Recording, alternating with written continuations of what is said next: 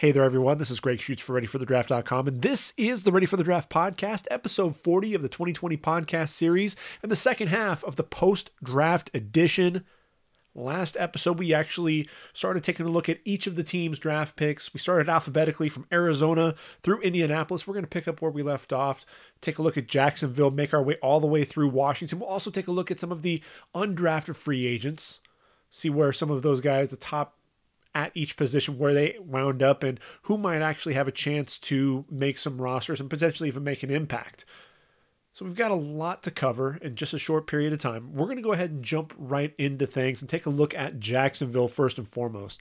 Now, the Jacksonville Jaguars sitting there at number 9, I was anticipating seeing them taking a defensive tackle. Why? Well, you know, Marcel Dareus was a, a cap casualty, so you're sitting there with, with Taven Bryan at, at one D tackle position. You've got Abry Jones. You did sign uh, Rodney Gunter from Arizona, but really not a whole lot of uh, attention was addressed to the interior of that that defensive line. I thought that was a big concern more more than anything else. You know, when I look at that team and I look at what they're what they're going to be wanting to do, you know, have, you know, losing a guy like Marcel Dareus I figured if if Derrick Brown were there on the roster or were there uh, on the board at number nine, he had to be the pick. But you take him out of the equation because he goes to the Panthers at number seven. Where do they go? Do you go ahead and take Javon Kinlaw there at nine, or do you look at another position? And so I, think you know, I, I was anticipating the, the, Panthers taking Isaiah Simmons to build a defense around the linebacker position, and instead they decided to go ahead and, and take the defensive tackle. And you really see what Matt Rhule was trying to do up front defensively. So I, I think if if it's Jacksonville, you know, they're looking to not necessarily trade back. Uh, or anything like that with Javon Kinlaw. Probably thought maybe you know the top ten might have been a little bit too much for for Javon Kinlaw, although I thought he was a top ten talent what they are able to do though is, target that that cornerback position. Look, Jalen Ramsey, an All Pro, Pro Bowl caliber corner, and, and essentially, you know, you, you traded him to the Rams, and yes, you get a first round pick out of it, but uh, you know you haven't been able to really replace him on the roster. You did bring in Rashaan Melvin. Uh, you've got Tre Herndon on the roster, Parry Nickerson, uh, DJ Hayden, all, all, there on the roster at the cornerback position. All of those guys are going to be free agents at the end of the season, and you still haven't brought in a guy that, that has that lockdown capability like Jalen uh, Jalen Ramsey. So you bring in C.J. Henderson, a guy who you know was giving up a, a reception every 19 pass attempts uh, in 2018, a guy who is you know, proven to be the number two corner. Some people say he's number one. I don't know that I would necessarily go that far. I think Jeffrey Okudah, the ball skills, a little bit better than, than, than CJ Henderson. But what you do have is a bona fide number two corner in this draft. Ran a 4.3940, a guy who, you know, blanket coverage there out there on the outside. You know, you get your lockdown corner, you're addressing that position. I thought that that was a great pick uh, there at, at number nine. And then, you know, you transition, you know, sitting there at, uh, at number 20 this is the pick that they got from the Rams in that Jalen uh, Ramsey trade, and uh, you know I, I, I wasn't expecting K'Lavon Chaisson to actually be on the board there at, at number 20, 6'3", 254, the outside linebacker out of LSU, dynamic pass rusher, very athletic. I actually had him coming off the board, number uh, 17 overall to the Cowboys. You know, and what what you have here, if Chaisson – is, is, he could potentially play that defensive end position. I think he's a little light to be able to do that. You know, and really traditionally, you're looking at him being an outside linebacker in a 34 defense. Bringing him to a, a 4-3, you've got Josh Allen at one defensive end position, Yannick Ngakoue at the other.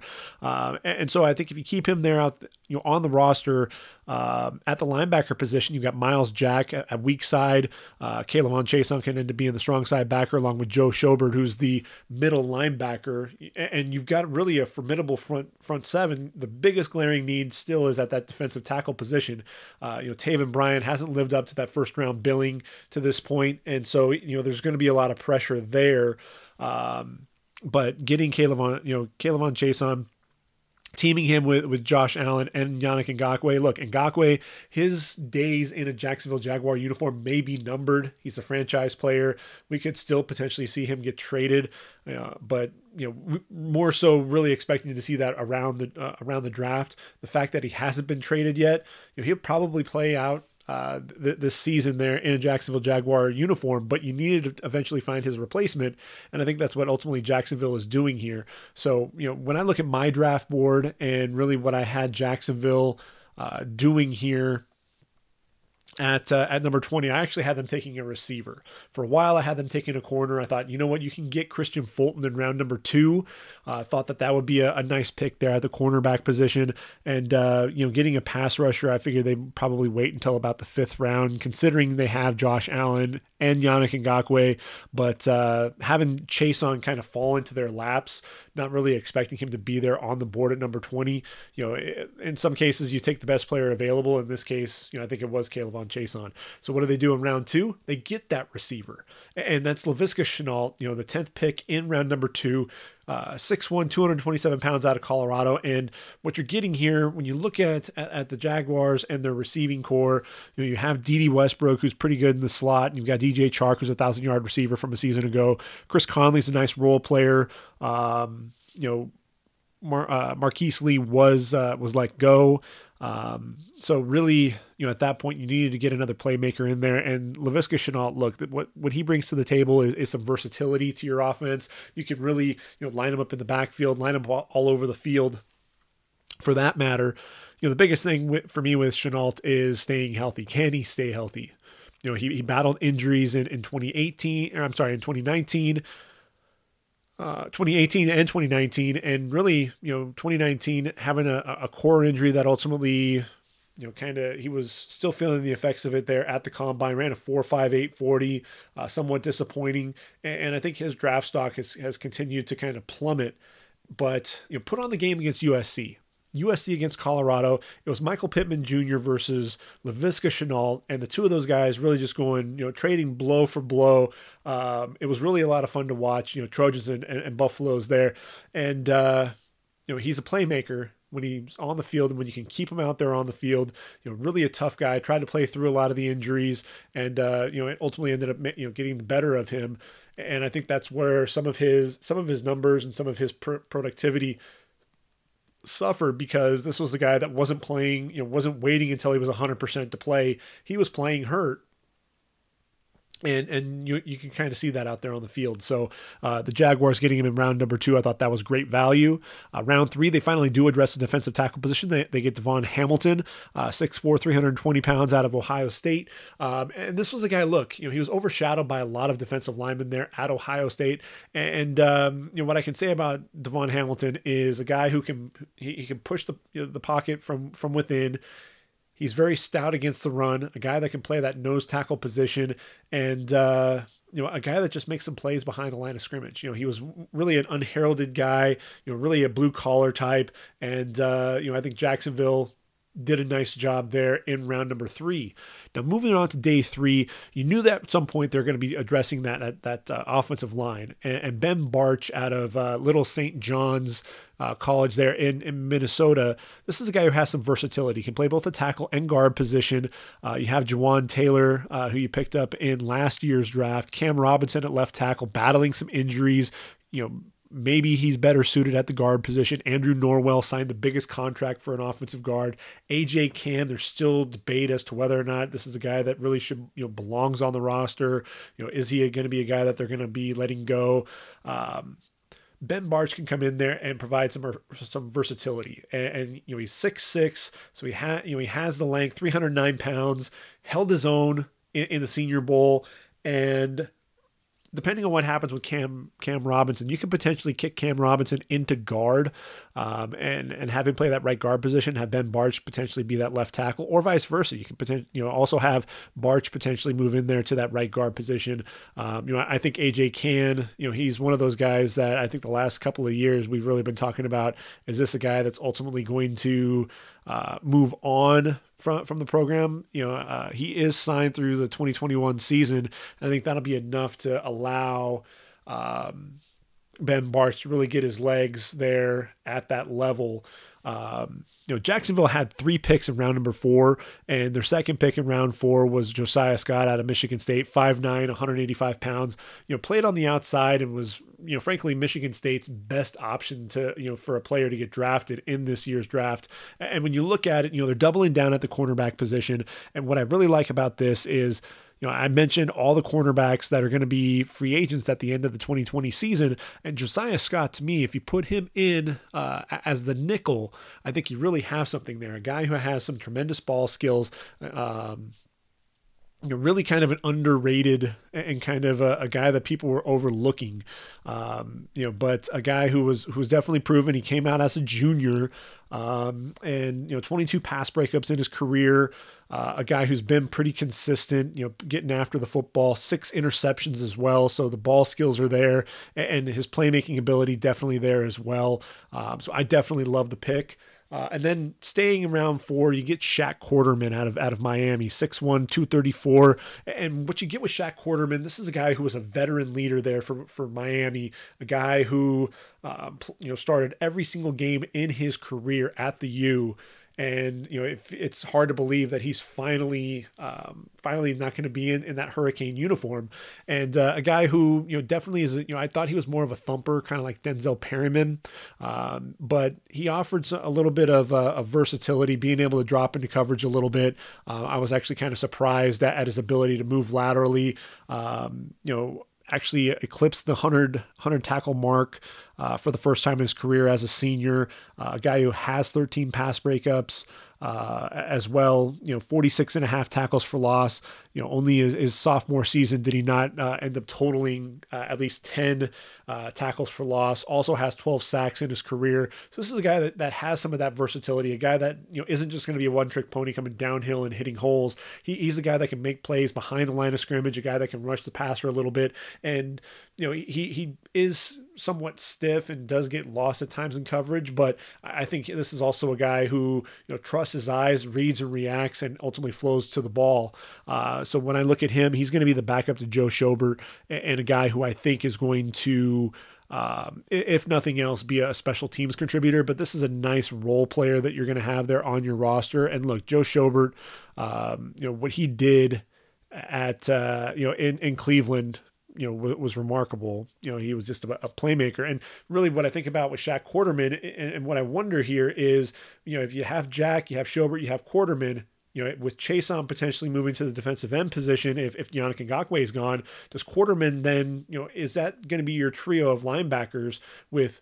uh, Chaisson potentially moving to that defensive end position, possibly that Leo that they have that they've had there um, with the Jaguars. So going to be interesting to see exactly how all of that plays out. Then you move on. Round number five, you get Daniel Thomas, the safety out of Auburn, 5'10, 215 pounds. Um, you know, I, I, really like this pick as well. Um, if nothing else, with, with Daniel Thomas, you're getting a veteran, a guy who was a team captain for the Tigers. Um, eight pass breakups, five interceptions in his career. Um, so some good ball skills at the at the safety position. When you're looking at Jacksonville and you're looking at safeties, you know, I was talking about, uh, you know, you know, you have Ronnie Harrison at strong safety. Free safety though, you have Jarrod Wilson. Um, you know, Andrew Wingard did a decent job filling in for him. But uh, you know, I think that's really the one position that you could potentially upgrade is that free safety. Daniel Thomas more of a of a strong safety, but you know, I'd like to see potentially having him pair up with Ronnie Harris. Uh, Ronnie Harrison, Harrison's you know big physical safety, and I think you get another guy like Daniel Thomas in there who who ha- can be a playmaker at the position. You know, I really like what they did there. Another guy that can be a special teams ace for them. Uh, mentioned the receivers, and they doubled down at the receiver position. They get Collin Johnson out of Texas, 6'6", 222 pounds, a guy that can potentially put on some weight and be that that tight end. I think you know this is really a copycat league, and you could potentially see someone. Uh, team looking for the next Darren Waller. And I think Collin Johnson, because of his frame, I think he can add some weight and some size and still be able to be effective at that receiver position. Uh, you know, they are at the tight end position. They have uh, Tyler Eifert, who they brought in from Cincinnati. They still have Josh Oliver on the roster. Uh, James O'Shaughnessy, more known as a blocker than anything else. But adding Collin Johnson there, he's another guy that, you know, the team didn't really have. They didn't really have this big physical uh, presence at the receiver position.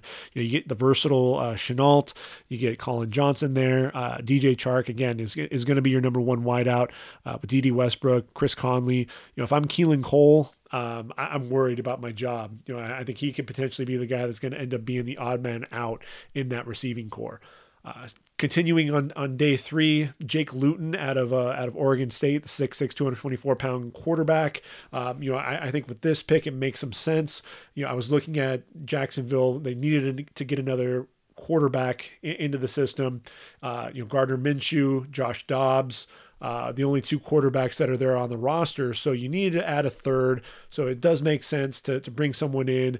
I was actually expecting them to target someone like Tyler Huntley, um, you know, and I had that going off in round seven. So you know, getting someone like like Jake Luton, this is a guy who's not going to be the most mobile quarterback, more of a pocket passer, um, uh, you know, which is kind of unlike uh, what what Gardner Minshew's game really is, and and uh, and Josh Dobbs as well. So going to be an interesting dynamic there. Um, round six, stay in there, you get uh, Justin Davis, uh, the the tight end out of Georgia Tech, 6'4", 240 pounds. Um, this was a, I'm sorry, Tyler Davis, not Justin Davis. Um, and, and, this was kind of a curious pick. You know, I think Tyler Davis has some some versatility and uh, shows off some some athleticism. You know, a guy that can make some plays down the field. Um, you know, and a guy, you know, again, you've got Tyler Eifert and Josh Oliver really as your receiving tight ends.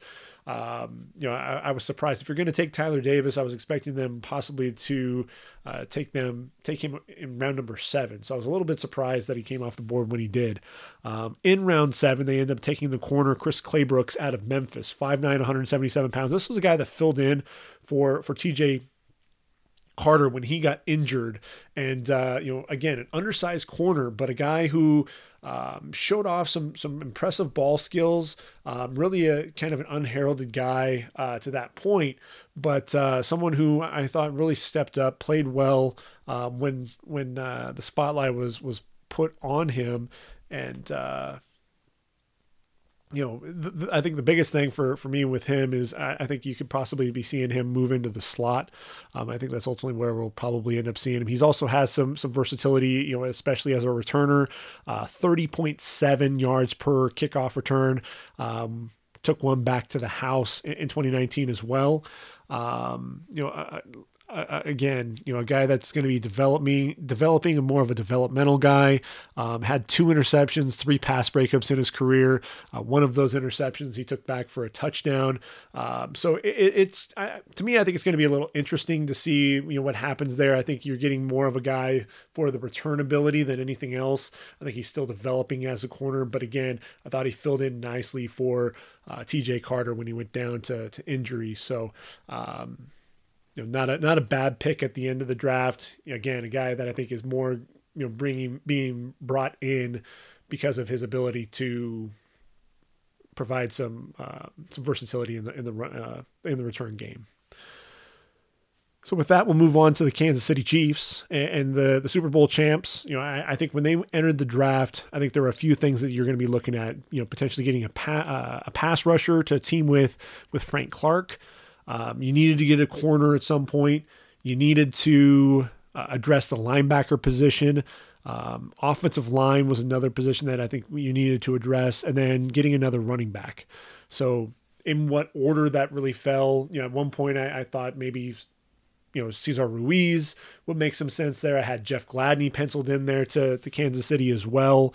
Um, you know, and ultimately they, they decided to go running back, but it wasn't the running back that everyone was expecting. I think everyone was expecting it to be uh, D'Andre Swift. You know, everybody's board. D'Andre Swift was the number one running back, and ultimately it was Clyde, Clyde Edwards-Helaire you know, the 5'7, 207 pound bowling ball out of LSU. And really what you're getting with Clyde Edwards Helaire is is some some versatility for sure. You know, a guy that has the power between the tackles. I think he's got a little bit of a wiggle in the in the open field, tremendous balance, runs with a low pad level. Uh, but honestly, you know, yes, he had the 1,400 yards and 16 touchdowns in, in 2019, but it's those 55 receptions.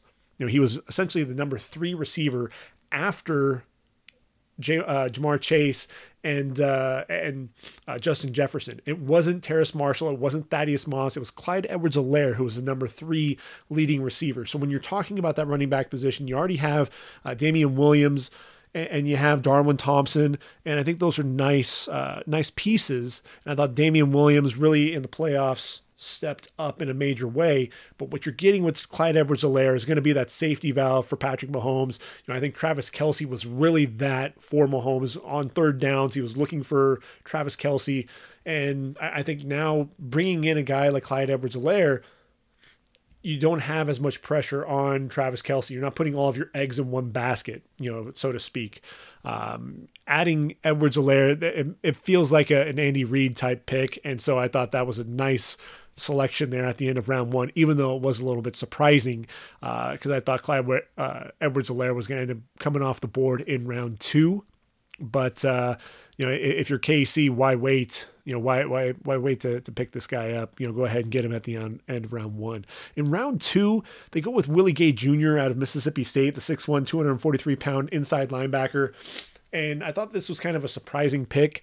Um, you know, I actually had him coming off the board uh, on day three, and mainly because of the off-field issues. You know, suspended for eight games uh, to start out the season. And really, at the end of the day, I think what what Andy Reid is looking at is you know you know he has Tyreek Hill, obviously has some of those legal troubles as well, and, and it's something to where they do their homework, they take a look at these players, and are they going to have future issues down the road? And I think you know with Willie Gay, they did their homework, everything checked out, and what you're getting is a guy who was a tremendous athlete. I think you know what he did at the combine blew up the combine uh, with his athleticism. I think that was one of the things that was really on display at 6'1, 243 pounds, ran a 4'4, 640, 39 and a half inch vertical leap, 136 inches in the broad jump. You know, a guy that just you know the, the athleticism you know it's one of those things that you worry. Is was he just a workout warrior? Is this going to be a guy does it translate to the uh, to the field? And yes he does have the sideline to sideline ability. Um, i thought that he looked a little stiff in, in coverage.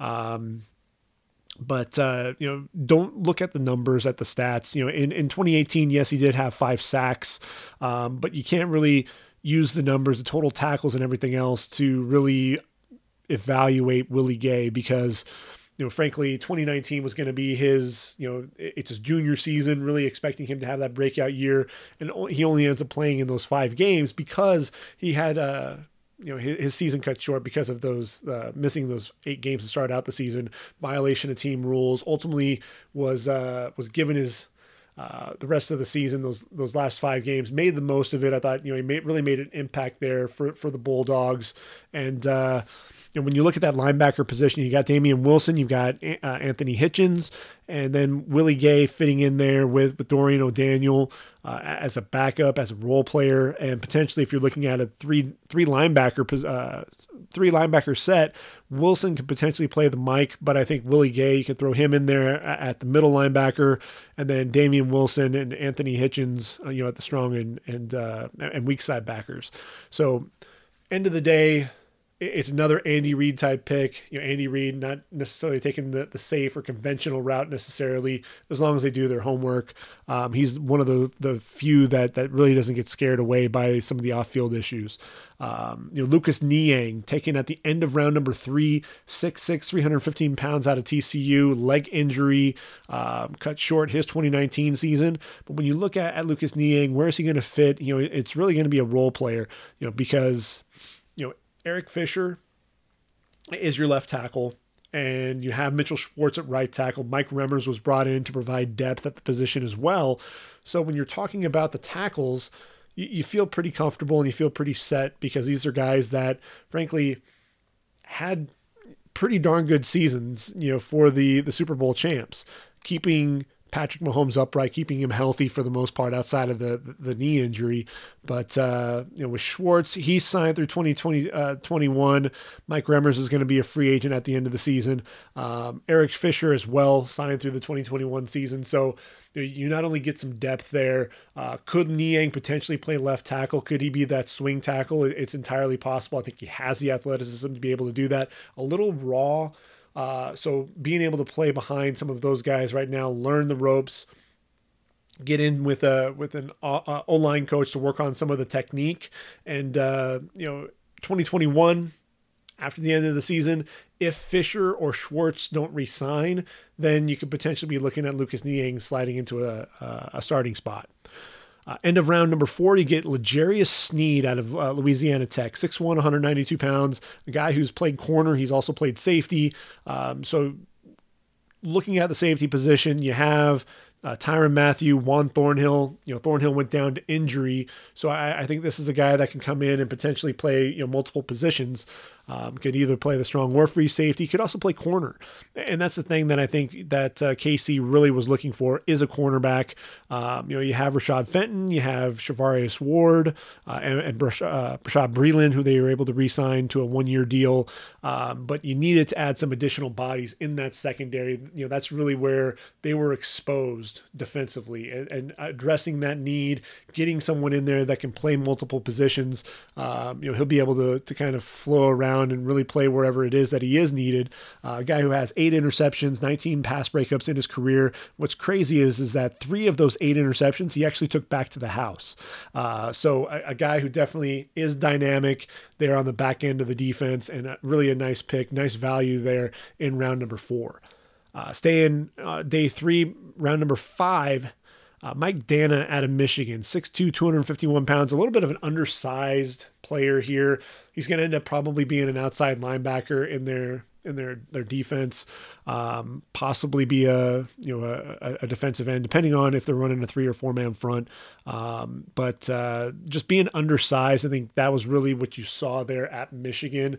Um, you know, trying to get him out on the field, especially in that uh, in that defense that they that they were running. You know, what made sense was you had Aidan Hutchinson, really a guy, and Kwity Paye uh, were the guys that were the playmakers there on the end um, for the Wolverines. And uh, prior to that, though, you, you look at his production there in Central Michigan. Granted, it was the MAC versus the Big Ten, but uh, 15 sacks, uh, 27 and a half tackles for loss, uh, four forced fumbles as well you know, this is a guy who just knows how to how to get to the quarterback. So I, I thought fifth round was a little uh, a little high for me. I thought you know sixth, seventh round probably would be, would have been better value, but you know KC only had one other draft pick um, after the fifth round. So you know it, it, seems like KC was trying to just stay true to their board regardless uh, of where they uh, where they were. Um, where they were ultimately drafting. You know, Edwards-Helaire, probably a second rounder, took him a little bit earlier. Same thing with Willie Gay, um, you know, and, and, Mike Danna. So not necessarily looking to move around in the draft. So I think that's ultimately what uh, what ended up happening there. Um, you know, and then in round seven, you get another corner, um, Thakarius Keyes, the 6'1", 202 pounder out of uh, out of Tulane. Um, you know, and, and, what you have here with with BoPete Keyes is you know uh, another versatile defender, a guy who has some pretty good length, long arms, 36 inch vertical leap at the combine, and uh, you know a guy who has some decent ball skills. Um, you know that's the thing. You know you look at Tulane. Tulane's brought you know ultimately a couple of guys got drafted out of this Tulane Green Wave defense, and you know, 15 pass breakups in his career, um, and I think it's really that length that uh, they're looking to try to try to target there for that defense. You know, you have Bashaud Breeland, but you need to, you know, again. Length on that defense. You got L'Jarius Sneed, and you get uh, BoPete Keyes. I really like the the selection there at uh, at the end of uh, towards the end there of round seven. So we move on to the Raiders we take a look at, at Mike Mayock and Jon Gruden, and uh, really the Raiders, you know, you knew at some point they were going to go receiver. You kind of figured that they were going to do that, and uh, they needed a corner. I figured that maybe they would address some of the pass rush as well. What was really crazy though, this was kind of a weird draft for me with, with Gruden and uh, and Mike Mayock. You know, a, a season ago they, they drafted three Clemson Tigers so I was expecting them to target some Clemson Tigers. They ended up taking two more. There's really a pipeline that's starting to develop there between the Raiders and the Clemson Tigers. Um, but uh, some curious picks. You know, let's jump into these. So two picks in round number one. The first one at number 12 overall. You get Henry Ruggs III, uh, 5'11", 188 pounds out of Alabama. The speedster, 4'2", 40, a guy that scored a touchdown um, on every 4.08 receptions. A guy who was that vertical threat. You know, only uh, you know 90 uh, what was it? I, I, want to say 95 receptions, and of that, 24 of those were touchdowns. Um, so when you think about it, again, you know, playmaker, a guy that just knew what to do when he got the ball in his hands. Not only a vertical threat, but a guy that would run a lot of slants and crosses. And what he would do is he would run away from from his his man, catch the ball in stride, turn up the field, and then he was gone. Just turn on the afterburners and fly by everyone you're looking at this receiving corps, you had Ty, uh, Tyrell Williams and Hunter Renfrow. those were the only two receivers in the in the top five among receivers, uh, you know, at the uh, for the Raiders.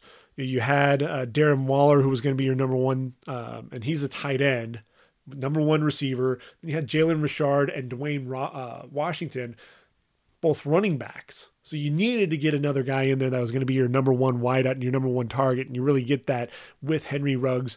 You had CeeDee Lamb, you had Jerry Jeudy still out there. I thought it was going to be one of those two guys, but essentially, you know, Mike Mayock and, and Jon Gruden targeting that speed first and foremost. Now, sitting there at number 19, I was expecting this to end up being AJ Terrell having that Clemson Tiger uh, pipeline, but he came off the board number 16 to the Falcons.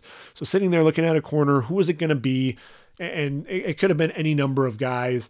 Um, you know, there was Kristian Fulton that was out there, Trevon Diggs, Noah Igbinoghene, um, Jaylon Johnson, Jeff Gladney, but instead, you know, they go with Damon Arnette.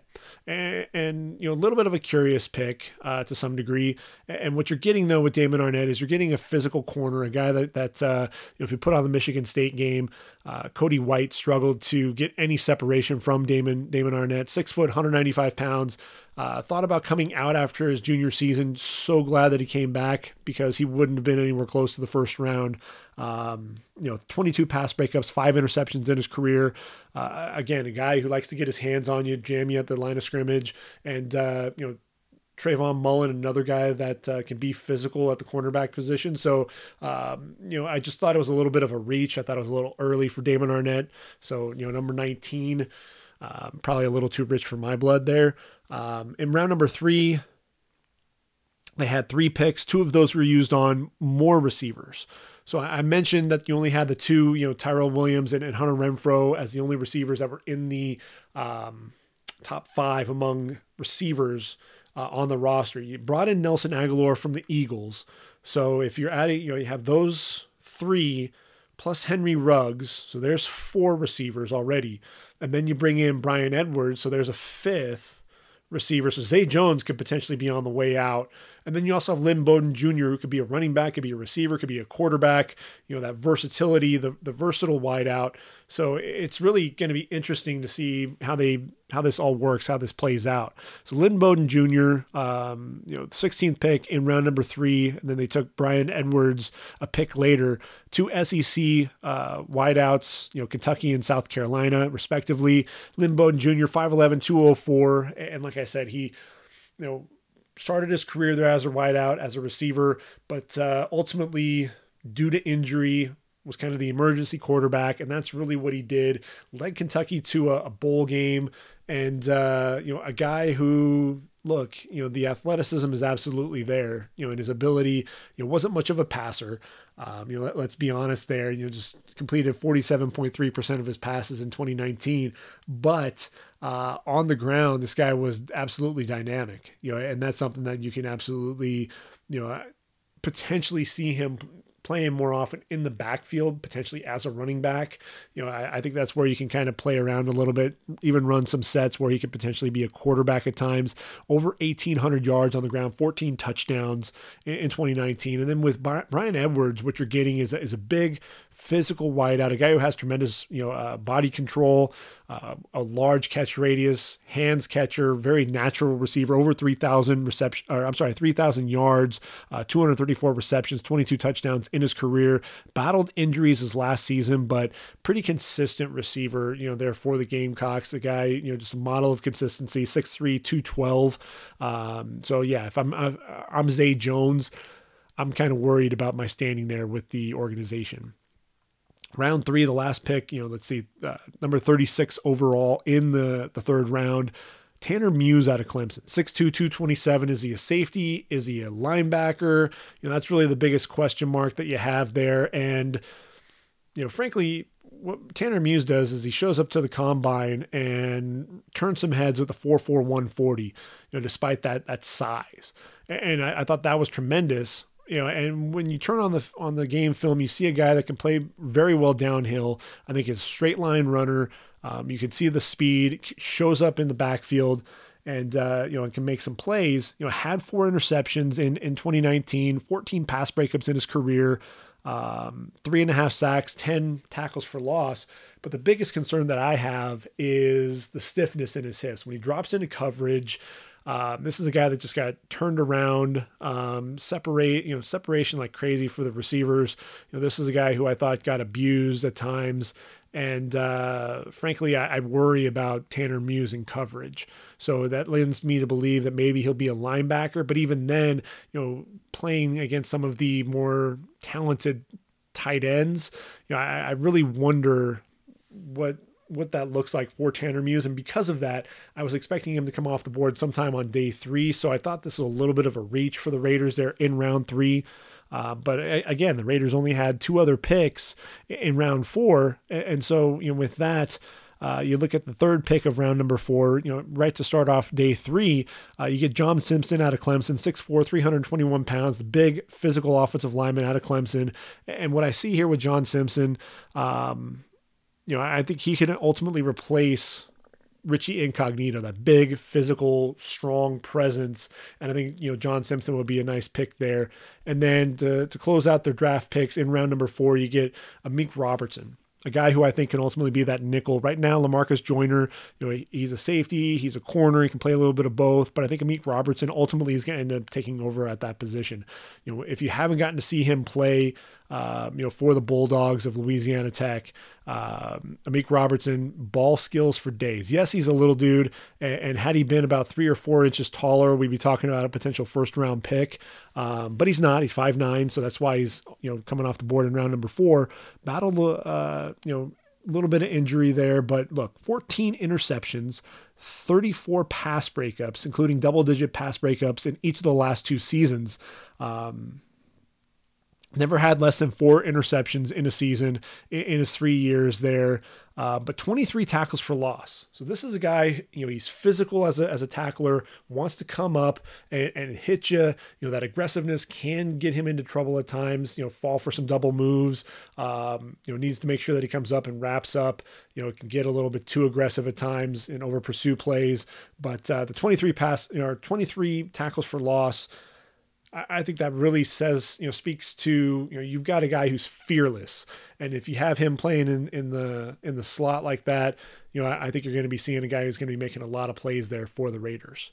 Which now takes us to the two LA teams, the Chargers and the Rams. We're going to start with the Chargers. We'll start with the Bolts. Moving on to SoFi Stadium, you know, I think that's the best thing that could happen for the Chargers. Previously playing there in Carson in a soccer stadium, and they weren't really able to even fill the stadium with at least 50% Charger fans. It mostly felt like a, an away game. So, you know, Philip Rivers is out. You need to get a quarterback in there. There was talk, could it be Jordan Love? You know, could it be Tua? Are they going to trade up? What's going to look? What's it going to look like? I think they got the right guy. They got Justin Herbert out of Oregon, 6'6", 236. and uh, you know, we've talked quite a bit about his, you know, what Justin Herbert brings to the table. All I'm going to say with this is Justin Herbert went to school at Oregon, four-year starter, a kid who played against USC and UCLA. And yes, you have the Rams and you have the Chargers, but there's still a lot of pull there for those college, you know, college schools. Um, there at uh, you know in in Los Angeles in in Southern California. When you talk about football in Southern California the first teams that come to mind are, are uh, the, the, the Trojans and the Bruins. For all those years that they were without football professional football in LA it was all about USC and UCLA and even now uh, you know that you have the Chargers and the Rams there is pro football back, um, but USC, UCLA, they have that pull. And the reason why I'm talking so much about SC and UCLA is they take you know take on Oregon quite a bit, quite often. And, and so when you take you know you, you take a guy like Justin Herbert, who should be familiar for all the Pac-12 um, Pac-12 fans.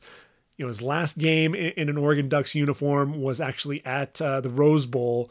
So Charger fans, get excited for your quarterback. Get get excited for this guy. Hopefully he really, you know, energizes this fan base and really brings some some fans to SoFi Stadium to watch the Chargers play. Um, you know, the Chargers trade back into round number one to get a to get their linebacker in Kenneth Murray, 6'3", 241, over 300 tackles in his career. Uh, a guy who just flies around to the football and uh, you know, heat-seeking missile, if you will. A guy who ran a four five uh, 240 at the combine, but was running sub 4 5 in his workouts. And uh, you pencil him in there at, at middle linebacker and, and don't look back. Um, you know, a guy who just flows well to the football. His biggest thing, you know, biggest issue is that gap integrity. But again, Alex Grinch, the defensive coordinator there at OU, I think you really saw a lot of development in Kenneth Murray. The first two seasons, this was an athlete that was just playing sideline to sideline, just playing, you know, scraping over the top, uh, shooting into backfields, coming off the the guards, uh, the, the hip of the, the guard, shooting into, you know, as the guard's pulling, shooting behind him, dropping the running back for loss, you know, really instinctive player but the gap integrity, he was over pursuing, he was guessing wrong. Um, you know, having a, you know, some trouble with with tracking the football uh, in, in the running game. If he can get that completely cleaned up, then you really have yourself a potential Pro Bowl and All Pro caliber player. Um, so getting him at uh, number 23 overall, I figured he was moving up draft boards. I had him sitting there at 28 for a long time to the Ravens. Ultimately moved him up to 21 to the Eagles. Getting him at 23, love the pick there for the Chargers. So those were the only two picks in the, the, the first two days of the draft. Round four, they get Joshua Kelley out of UCLA, 5'11", 212 pounds. Uh, get a kid, local product. Um, I thought this was a little early for him. Yes, he went back to back uh, thousand yard seasons. A guy who has a nose for the end zone as well. Um, a guy that you can play in the red zone and be a, a versatile player. Um, but for me, I, I, thought he was kind of a one cut and go type of a guy. Um, more of a you know a guy who does churn on some extra yards, but you're not a guy who has a whole lot of wiggle to him. Um, but if he was going to go anywhere, then you know the Chargers made some sense because you have Austin Ekeler, a guy who is going to be that that that uh, uh, that lightning to his thunder, if you will. Um, so it makes some sense, but I just thought that you know round four was a little high, a little early for him. Uh, in round number five, you get Joe Reed out of Virginia. Uh, 6'1, 224 pounds, another versatile player, a guy who uh, was a tremendous weapon for um, for the the Cavaliers in their return game and you know Joe Reed, you know another guy just like Laviska Shenault, built you know powerfully built receiver, you know guy who is dynamic, can make plays in the open field, um, you know and you you look at what he's done, um, you know 34 let's see, uh, 16 touchdowns, uh, had 34 carries as well in his career. So a guy that you know is used to carrying the football out of the backfield. But uh, the return game is really what uh, what is staggering. Kickoff returns. You know, this is a guy five kickoff returns for touchdown in his career. Um, you know, as a senior, actually had you know his uh, let's see, 24 kickoff returns and average 33.2 yards per return. So a guy definitely dynamic when he gets the football in his hands. Um, but you know, I was a little surprised. You know, you know, you look at at Virginia and receivers. You know, uh,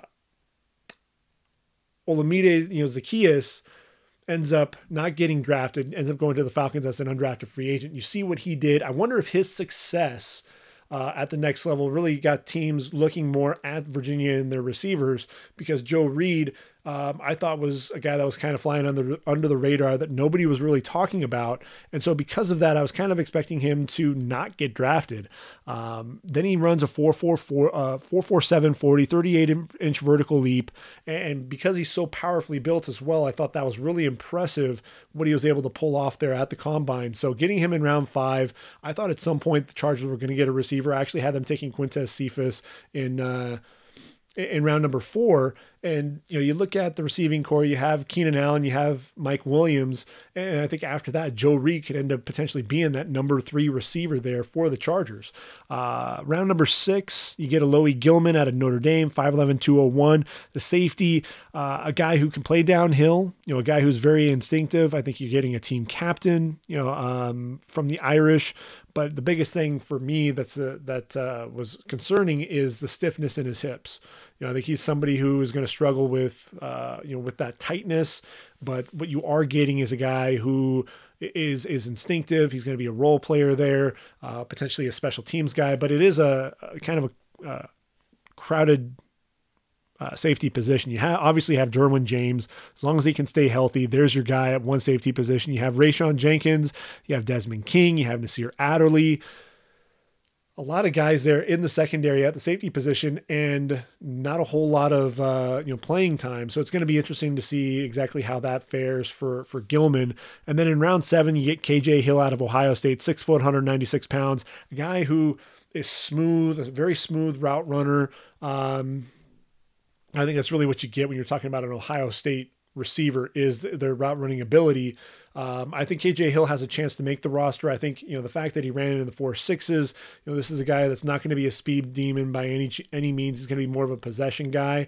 But uh, I like the route running. I like his ability to still create separation, even though he doesn't have the long speed. Quicker than he is fast. I think he can end up being a guy that uh, Justin Herbert would have uh, have no problems getting the football to. Uh, moving on to the Rams. So the Rams sitting there, obviously they they, they get rid of, uh, of Todd Gurley. Uh, Dante Fowler's gone. Um, you know, they end up getting Michael Brockers back. He ultimately didn't sign with, with the Ravens. They also bring in A'Shawn Robinson up front. But, you know, I, I thought, you know, they, they traded away Brandin Cooks as well. Um, you know, so I knew that they were going to go receiver. They were going to go running back with their first two picks in round number two. I actually had Cam Akers sitting there for quite a while with the Rams. I ultimately moved Clyde Edwards Helaire. He continued to rise up draft boards. And this was ultimately the landing spot that I had Clyde Edwards Helaire in my final mock draft. But uh, Cam Akers was the guy that I had penciled in there prior to that 5'10, 217 pounds. I love this this pick for the Rams. I think this guy is going to instantly be their starter at the running back position. I think he'll end up getting the starting nod over Malcolm Brown and uh, Darrell Henderson, a guy who can be a three down back, you know, power between the tackles, has speed on the outside, and uh, tremendous hands as well. Love that pick. Staying in round two, you get Van Jefferson. You know, just five picks later, 6'2", 200 pounds, a guy who's not known for his speed, but just watch his route running ability. You know, his dad, Shawn Jefferson, you know, played a number of years in the league, and you could see the the nuances. You know, it was just next level nuances to his to, to his route running. You'd see different releases coming off the line, and you know, he'd show you a. Uh, you know, a slant on one play. So you're thinking slant, and then on the very next one, he's going to go ahead and run by you and run a run a you know a comeback on, the next play. And then he's going to run a completely different release, and, he's going to you know end up running a uh, you know a, a, sluggo on you. And so you just saw that the versatility and just uh, you know some. Um, ingenuity there with his you know and creativity with his ability to to get open create separation with his route running ability uh, i thought that was tremendous when you look at the rams and you look at the the receiver position um, you know that that's what you see with uh, with Cooper Kupp. Ran in the four sixes at the combine, but you know nobody could really cover him because of his ability to get open. You know, he gets those releases off the line. I love this pick for the Rams. You got Cooper Kupp. you got you know Robert Woods. I think Van Jefferson can battle Josh uh, Josh Reynolds for that uh, that starting spot. Um, so moving on from there, after Van, uh, round number three, they get Terrell Lewis out of Alabama, 6'5, 262. Um, you know, to me, Terrell Lewis is more of a situational pass rusher right now. Um, not a guy that you really saw on, on uh, you know, first or second down, when you knew that you had passing situations, this was a guy that was going to get after the quarterback. That's absolutely what you have with him, but uh, a guy who I, I, think struggles at times in the running game. But uh, this is going to be a guy that I could see. You know, you have Samson Ebukam, you have uh, Leonard Floyd. Um, and then you have Terrell Lewis. These are going to be three guys that are going to be counted upon to be those edge rushers uh, getting to the quarterback. Um, you know, I, I, think you've got Justin Lawler that's on the roster as well. Obo Okoronkwo has been a disappointment to this point. Um, so I think Terrell Lewis really going to be counted upon to be one of those guys to put pressure on the quarterback. Um, so moving on to their next pick in round number three, they get another safety, Terrell Burgess, 5'11", 202 pounds. And Terrell Burgess really had a breakout senior season. You know, you have Taylor Rapp and you have uh, John Johnson there at the safety position. Terrell Burgess comes in. You've got you know a veteran presence back there. I, I really like the pick. That really shores up that that safety position, and, and you have some depth there. Um, now they also in round six end up taking Jordan Fuller out of Ohio State, 6'2", 203 pounds, another veteran presence, a guy who racked up a bunch of tackles, a guy who was a, a senior leader there for the Buckeyes, really a veteran in that secondary. But I thought, you know, at, at times looked stiff, looked like he was showing up a you know a, a step slow to the football. Um, you know, I ultimately didn't even have him getting drafted. Um, ultimately, um, you know, I, I, thought sixth round probably a little high for him, but um, you know, and end of the day, you know, he's really going to have to work hard to ultimately end up making the roster just because there is some depth at that position now. Um, round four, you know, another curious pick. They take Brycen Hopkins out of Purdue, 6'4, 245 pounds, a guy who can definitely stretch the, the defenses coming up the seam at, at the tight end position. Um, battled some drops. You know, that was one of the issues that he had. But when you already have Tyler Higbee and you have Gerald Everett on the roster, you know, what are we expecting with Brycen Hopkins? Um, you know, what role do you really envision him playing um, if you are the, the Rams coaching staff? You know, how much time are you really going to see? Is he going to see the field as the the third leading uh, or the third tight end in the group? Uh, Tyler Higbee signed through the 2023 season, uh, you know, four year, 29 million dollar contract. Now Gerald Everett, on the other hand, is only signed through the 2020 season. So uh, you know, I don't know if this is an insurance policy in the event Gerald Everett moves on, or you know, are they really looking to provide that depth? Because I thought Brycen Hopkins was the guy who had the ability to potentially come off the board in round two. I think those drops ultimately ends up moving him uh, down in terms of his draft stock. Um, so I, I, like the pick in terms of you know getting that that uh, you know the value, but I really wonder what his role is going to be there on the roster. Uh, round seven, you know, they, they get a, another linebacker out of Baylor. They've already had, uh, you know, Bryce Hager on the roster. Um, so now you're getting uh, Jordan, I'm sorry, uh, Clay Johnston, uh, 6'1, 227 pounds. And what you're getting with Clay Johnston, you know, this is a guy who, you know, battled injury in in uh, in 2019, only played in six games. But uh, the year prior, if you turn on the game, you know the, the game film in 2018, 99 tackles, five and a half for loss. You know, an instinctive player there uh, in the middle of that defense, and really as he was you know progressing, you saw his ability to make some plays behind the line of scrimmage, and you saw him starting to get after the quarterback a little bit before the injuries. Also have five pass breakups in those six games.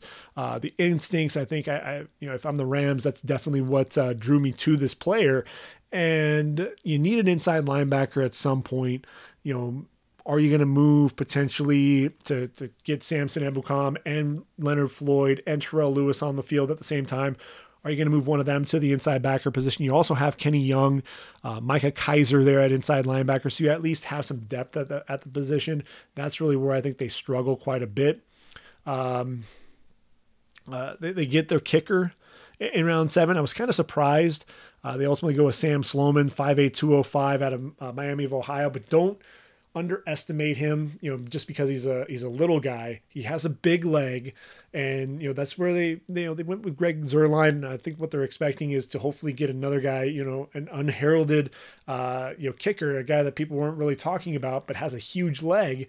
And uh, you know, look, Greg the leg, you know, he ended up you know moving on, signing a big contract. Um, you know, hopefully Sam Sloman is going to be that guy here for uh, for the Rams. And then round number seven, uh, one pick after Sloman was Tra- Tremayne Anchrum out of Clemson, 6'2", 314, played tackle at Clemson, but ultimately I think is going to kick inside to guard. Um, you know, you've got Austin Corbett, uh, Austin Blythe, the Austins, if you will, uh, as, likely starters at the guards. Um, Bobby Evans, David Edwards, probably going to be your your future tackles with Rob Havenstein, um, only signed I believe through this next season. Andrew Whitworth likely going to retire. Um, you know Joseph Noteboom going to potentially be a backup there at one of the guard positions. Tremayne Anchrum can be that other guard. Um, with like I said, Edwards and Evans being the backup tackles. So they're providing some more depth at that that offensive line position. They got to really protect Jared Goff and be able to block for that running game. They really need to get Cam Akers going. Um, you know, Darrell Henderson really needs to have a breakout sophomore season. I thought there really wasn't a whole lot from him as a rookie. Uh, overall, I think the Rams addressed some of their needs.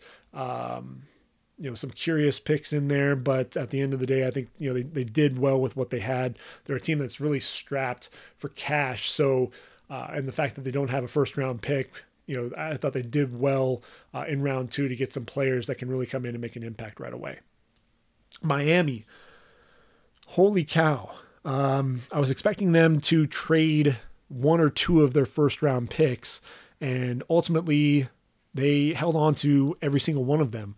And uh, I think with Miami, what you have is they have the the ability to really change the whole face of this offense. I'm sorry, not their you know their offense or defense, the entire roster, frankly, for that matter. And it's interesting.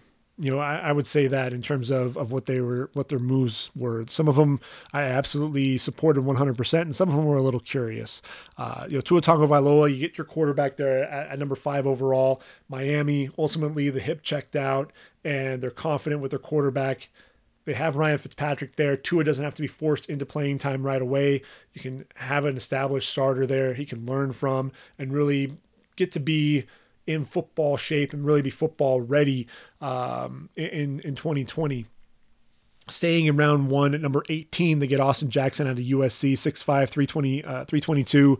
You knew that the top four tackles, uh, Andrew Thomas and, and Mekhi Becton, um, you know, Tristan Wirfs, and uh, Jedrick Wills. You knew those four guys were going to be off the board uh, when Miami was drafting uh, at 18 and then again at 26. And, you know, taking Austin Jackson at 18, I thought was a bit of a reach. You know, this is a guy who I thought, you know, got a lot better as the season went on for the Trojans. But the issue for me, you know, like if you watch that that game in the Holiday Bowl when when USC took on Iowa, AJ Epenesa – you know, he had his, you know, when the athleticism, when he was able to beat him out off the ball and really square up Epenesa, I thought Austin Jackson really held his own, but he was overpowered quite a bit by AJ Epenesa. And that's really what I worry there, especially, you know, Ryan Fitzpatrick, Tua, you know, you want to be able to make sure that you have, um, you know, have a guy in there that's going to be able to protect your quarterback. I think he, he needs a little bit more seasoning, needs a little bit more, um, refinement, especially with with some of that technique to be able to to anchor against that bull rush. Um, you know, you have Julian Davenport at left tackle. I think he's more of a spot starter than anything else. Um, you know, you have Jesse Davis right now that's playing the right tackle. He's still more of a guard. Um, so I, I think you know their their pick in round two taking Robert Hunt. I thought that was actually probably one of their best picks of all. Um, seventh pick in round number two. Uh, he, he's 6'5, 329 pounds and a guy to me, you know, he played right tackle there for uh, Louisiana. You know, they had the three-headed monster with the running backs Trey Ragas, uh, Raymond Calais, um, and uh, and Elijah Mitchell, and that power running game that they had. He was just a guy that was mauling people, throwing people just out of the you know out of the club, if you will, um, throwing guys all over the place. Showed off some decent athleticism. Everyone's expecting him to move inside to guard, but I wouldn't be surprised if Robert Hunt was drafted um, with that right tackle position in mind. Um, so I thought they were going to double down at the tackle position. Kind of surprised that uh, you know Robert Hunt was going to be that guy. Uh, but the more I think about it, I'm like, I really love the pick.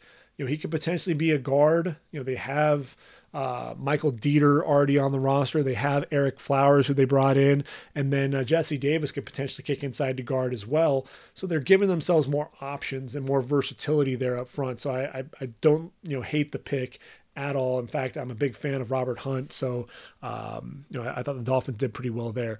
You know, I mentioned that the, they had the number 26th overall pick. That was the pick that ultimately they traded to the Packers uh, so that the Packers could trade up for Jordan Love. So they, they trade down to number 30, and in the Packers slot, they end up taking Noah Igbinoghene, the corner out of Auburn. Uh, I think there were a lot of, you know, I was actually texting with a friend of mine who is a Miami Dolphin fan, and, you know, the expectation was running back or safety.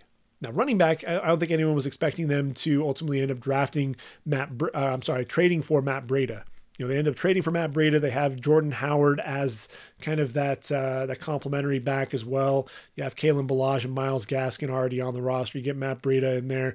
That's ultimately why they ended up not drafting a running back. And then that safety position, you know, they, they ended up addressing the safety position a little bit later with Igbinoghene, what you're getting, you know, you already have Byron Jones and you have Xavier Howard. Igbinoghene is going to be your nickel.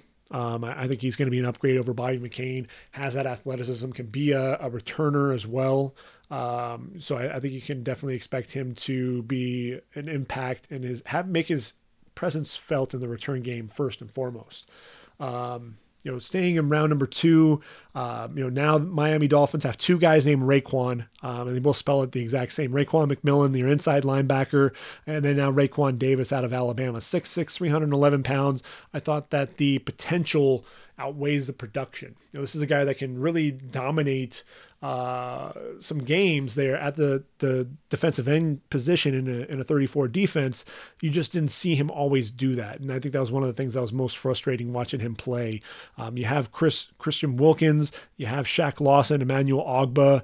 Um, those guys likely to end up playing the outside linebacker position in the 34 defense that uh, Josh Boyer is likely to be playing. But you know, you also have some versatility here. You can run some of these hybrid uh, defenses. You can run a four-three in here as well with a lot of the guys that are here on the roster. I'm looking at Raekwon Davis. He could potentially be a, a three technique. You could potentially play him over the nose because of his size. Um, I think he could has the potential to be a, a pretty darn good uh, five technique as well. So it'll be interesting to see where they play him. But the biggest thing is is the the production. You know, you just didn't see that at Bama after his freshman season. That's really what I'm waiting to see is is can we tap into uh, into some of that potential and get him to really play at a higher level. So I, I, I honestly thought that he was going to come off the board in round three because of that lack of production. Uh, at the top of round three, they finally get their safety, Brandon Jones out of Texas, 5'11", 198. And with Brandon Jones, you're getting a guy who you know can be that that, that deep safety, um, someone who can come up and hit you. He can be physical. The problem is, is he's going to look to really lower his shoulder, not really wrap you up. So and doesn't always take the right angle to the football. But he was a veteran presence there in that Texas secondary. Um, so they they do get a safety. And, I mentioned you, you've got Eric Rowe and you've got Bobby McCain there at the safety position. Adrian Colbert also brought in. Um, so I think Brandon Jones is going to be a guy that's going to battle for playing time there, and I could. I could, I could honestly see him potentially um, working his way into a starting spot early on in his career. Round number four, starting out day number three, they get Solomon Kindley out of Georgia. Uh, 6'5, 337 pounds. You know, and I think if you're getting Robert Hunt, now you're getting Solomon Kindley, two very physical offensive linemen. And that's really, I think they're trying to really reestablish what they want to do there on the defensive side of the football. This is going to be a big physical offensive line. And, um, you know, with, with, with Hunt and and now you know Kindley and then Austin Jackson can generate some movement. He he definitely showed that was able to be a lead blocker for some of the Trojan running backs there out on the perimeter as well. Um, so it'll be interesting to see what Chan Gailey can really cook up there for the Dolphins. Uh, round five, you get J- uh, Jason Strowbridge out of North Carolina, 6'4", 275, a guy who's probably going to be that five technique. Um, so you're getting uh, that that defensive line really shored up and really getting some of that depth, uh, which makes you know lends me to believe that you're going to see Shaq Lawson and Emmanuel Ogbah likely playing at uh, uh, outside linebacker in the 34 defense, which makes a lot of sense. Those are guys that I think can play play well in space. Speaking of guys playing in space. Um, 19th pick in round number five, Curtis Weaver out of Boise State, 6'2, 265 pounds. Look, Curtis Weaver, I, for the life of me, I can't really figure out why this guy uh, fell as far as he did. This was a guy that I think at one point people were talking about potentially being a first rounder. If you look at him, the body type, he doesn't, ex, you know, doesn't really exude, uh, you know, the tremendous athleticism. Uh, the other thing that, that you look at is, is he's not going to be a guy who's going to be that, that real quick twitch guy coming off the edge, but you can't argue with production. 47 and a half tackles for loss, 34 sacks, including 13 and a half a season ago, six pass breakups as well to his uh, to his credit. This is a guy who knows how to get to the quarterback. I think this is a great pick tremendous value in round number five could potentially be a steal when it's all said and done. Um, you know, he's somebody, you know, you already have Kyle Van Noy on the roster. You have, uh, you know, like I said, Lawson and Ogbah, Vince Biegel, guys who know how to get to the quarterback. But Curtis Weaver, you can't have enough pass rushers on the roster. I think Curtis Weaver down the road is going to be a guy that we're going to be talking about as one of those steals of the draft. Round number six, he hit a long snapper out of LSU, Blake Ferguson, 6'3, 229. You know, we knew at some point there was going to be a long snapper that was going to be taken in the draft. Blake Ferguson's obviously going to be the guy. They needed a long snapper there for the for Miami, so I think he's going to be a guy that uh, step right in and be able to, to take over the position. And then at the end of round number seven, they end up getting, you know, turning to the service academy, getting Malcolm Perry out of Navy, 5'9, 186 pounds. This is a guy who obviously was the quarterback there at Navy. Um, not really much, you know, going to really be a quarterback, probably going to be more of a receiver, running back type, an Antwaan Randle El type of guy, but someone who could potentially play under center, could be a wildcat, could potentially have some packages where maybe he runs the option a little bit gives you at least a little bit of the you know that playmaker when he is out on the football field. Teams at least have to take you know wonder what it is. Where is he going to line up? What is it going to look like when he has the ball in his hands? Um, moving on to my uh, Minnesota. Minnesota had a ton of picks. I mean, we're we're going to spend a lot of time just talking about Minnesota Viking picks. Um, but uh, round number one, they had two picks. You knew they were going to go receiver after trading uh, Stefon Diggs.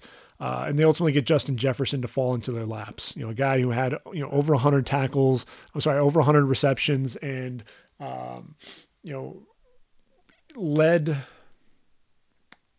the country. You know, or was was in the top five in receptions, um, receiving yards, and touchdowns. Uh, just you know, tremendous, tremendous playmaker.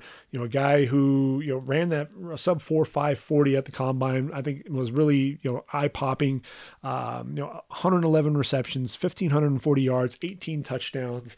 Um, you know what you're getting there. This is going to be a nice compliment to Adam Thielen. Uh, you get another corner. Frankly, they needed to get you know address that cornerback position, and uh, they doubled down. You know, frankly, they got three corners because when you look at the the roster, that you know you lose Xavier Rhodes, you lose Trae Waynes and Mackensie Alexander. You needed to address the cornerback position. You get Jeff Gladney, ball you know ball hawk there, 5'10", 191 pounds, um, at one uh, corner position to team up with Mike Mike Hughes. Later on, you end up getting uh, Cam Dantzler, round number three, uh, 6'2", 188 pounds, really good ball skills, ran that 4.640 at the combine, kind of scared teams away. A guy who had potential to be a first round pick because of those ball skills. I think he's nice value there in round three. And then you have Harrison Hand out of Temple, a guy who I think is still developing 5'11, 197. Is he a corner? Is he a safety? That's really one of the big question marks. But a guy who I think is going to be a nice role player there for uh, for Minnesota. Then you get Ezra Cleveland in round number two, 6'6, 311 uh, out of Boise State fell all the way to them. I think, you know, the fact that he's just a, a finesse player, really lacking that lower body strength. Um, you know, I, I, thought that he didn't generate a ton of power um, with his blocking, but what you do see is a guy who's really light on his feet. I think he has the potential to be that future left tackle. Um, I was talking about the potential to, you know, see Brian O'Neill possibly move to the left tackle position and bring in a right tackle. But uh, with Minnesota, having Ezra Cleveland fall into the laps there at the end of round number two, you don't have to worry about that. You can keep Brian O'Neill at that right tackle position, and, and uh, Ezra Cleveland can ultimately take over for Riley Reiff at the left side. Um, round four, you get a couple of defensive ends. You first get DJ Wonnum out of uh, South Carolina, 6'5, 258, a guy who can bend coming around the edge, has some speed. Then you have James Lynch, 6'4, 289 pounds. Is he a D, DN? Is he going to be a D tackle? You know, I, I think he really fits best as a five technique. So I, I, think what you're looking at here is a guy who, in a 43 defense, may end up kicking inside and being that three technique, but a guy who I think bends pretty well for a guy his size and uh, someone who just wreaked havoc coming off the edge. A guy that, for me, uh, I actually had him slated as you know one of my top five or six. Um, edge rushers in, in the draft and and really because of, of the production you know that, that he had there at Baylor you know 19 and a half tackles for loss 13 and a half sacks in 2019 he and James Lockhart and uh, Bravion Roy lived in Big 12 backfields. And so I really love that pick there in round number four. Kind of reminds me a little bit of, uh, of Brian Robison. Um, if you're a Minnesota Viking fan you'll remember Robison out of Texas you know, a guy who was a mainstay on that roster for a number of years. Uh, round number four, you get Troy Dye out of Oregon, 6'3, uh, 231, a guy who led Oregon in tackles for a number of years. Um, you know, and really, when you're looking at that linebacker position uh, in Minnesota, it makes some sense to, to bring in someone who can challenge for a potential starting spot. Um, I think Ben Gedeon is has kind of been an overachiever. You have Eric Kendricks and Anthony Barr on the roster. I think Troy Dye could potentially come in uh, and and challenge for that starting spot at the will position when it's all said and done. Um, continuing to move along, uh, KJ Osborn, you get another receiver, six foot two oh three um, veteran presence there at the receiver position. Blake Brandel out of Oregon State, 6'7, 303, adding some additional depth uh, at the offensive tackle position. I thought, you know, this was a guy who struggled at times with some speed rushers, has tremendous length, could potentially kick inside to guard. Uh, more of a developmental guy. Josh Metellus, uh, safety out of Michigan. Um, you have Harrison Smith, you have Anthony uh, Harris on the roster already. Josh Metellus is somebody who can come in and provide some depth. Um, you know, you also have Brian Cole, uh, the second, another guy uh, that was drafted there in round number seven. You know, to also man one of the the uh, the safety spots. Uh, Kenny Willekes, you bring in in round number seven, another guy who kind of reminds you of Brian Robinson, 6'4", 264, plays with uh, you know his hair on fire, addressing that defensive end position. And really, you know, when you think of of Minnesota, you know, you always thought of Everson Griffen, a guy who for you know seven years was there with with Minnesota, and a guy who had you know over 30 sacks in his career. Um, you needed to get to address the you know get some pass rushers in there opposite, uh, you know, Danielle Hunter, and what you're getting there uh, with Willekes, with DJ Wonnum, and and Lynch potentially playing that defensive tackle position. Um, you know, you've got three guys that can come in there and really support Danielle Hunter, who's a double digit sack guy. And, uh, you know, teams will key in on him unless you can get some other guys on that roster to put pressure on the quarterback. Uh, Nate Stanley, the quarterback out of Iowa, you get him in round seven. I think Kirk Cousins, you know, there's still question marks as to whether or not he's going to be the leader of that team. Re-signed for a two-year deal, um, so I think Nate Stanley at least will provide some good veteran uh, backup. And then Kyle Hinton out of Washburn. Don't don't know too much about him. 6'2", 296. I think he tested well um, at his pro day. Um, but that was kind of a curious pick for me at the end of round number seven. Minnesota, ton of picks, um, but I thought they had a pretty decent draft overall. Uh, looking at New England, uh, the Patriots, you know, they, they draft Kyle Dugger at the top of round two. They traded out of that t- number 23 overall pick and ultimately get into round two. And uh, they get Kyle Dugger, they get their safety. And what's interesting is you have Devin McCourty and Patrick Chung at the safety position.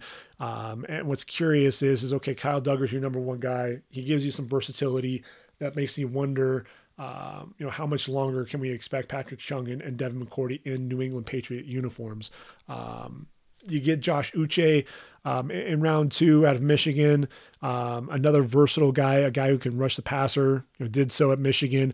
Um, didn't really see him drop as much into coverage, um, but he was able to showcase that at the Senior Bowl that he has that ability to, to do that. So there is some versatility there. The one concern that I have with Uche is he wasn't really a starter until his senior season, so there is some question about that.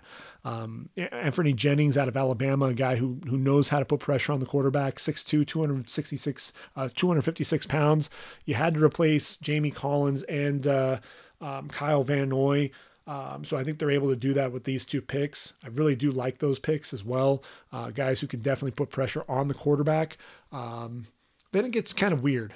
You know, the, the second two picks in, um, in, in round number three, you end up taking Devin Asiasi and, and, Dalton Keene, the two tight ends. You knew that they needed a tight end, at least one.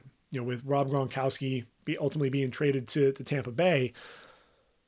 But I was expecting Adam Trautman, you know, and if you're going to go Dalton Keene, maybe, you know, sometime mid day three, um, was not expecting them to come off the board in round number three. You still had Adam Trautman sitting there on the board when uh, Devin Asiasi was taken. 6'3, 257, can be a weapon up the seam. Really one year of production there at UCLA, uh, but a guy who I think is continuing to develop.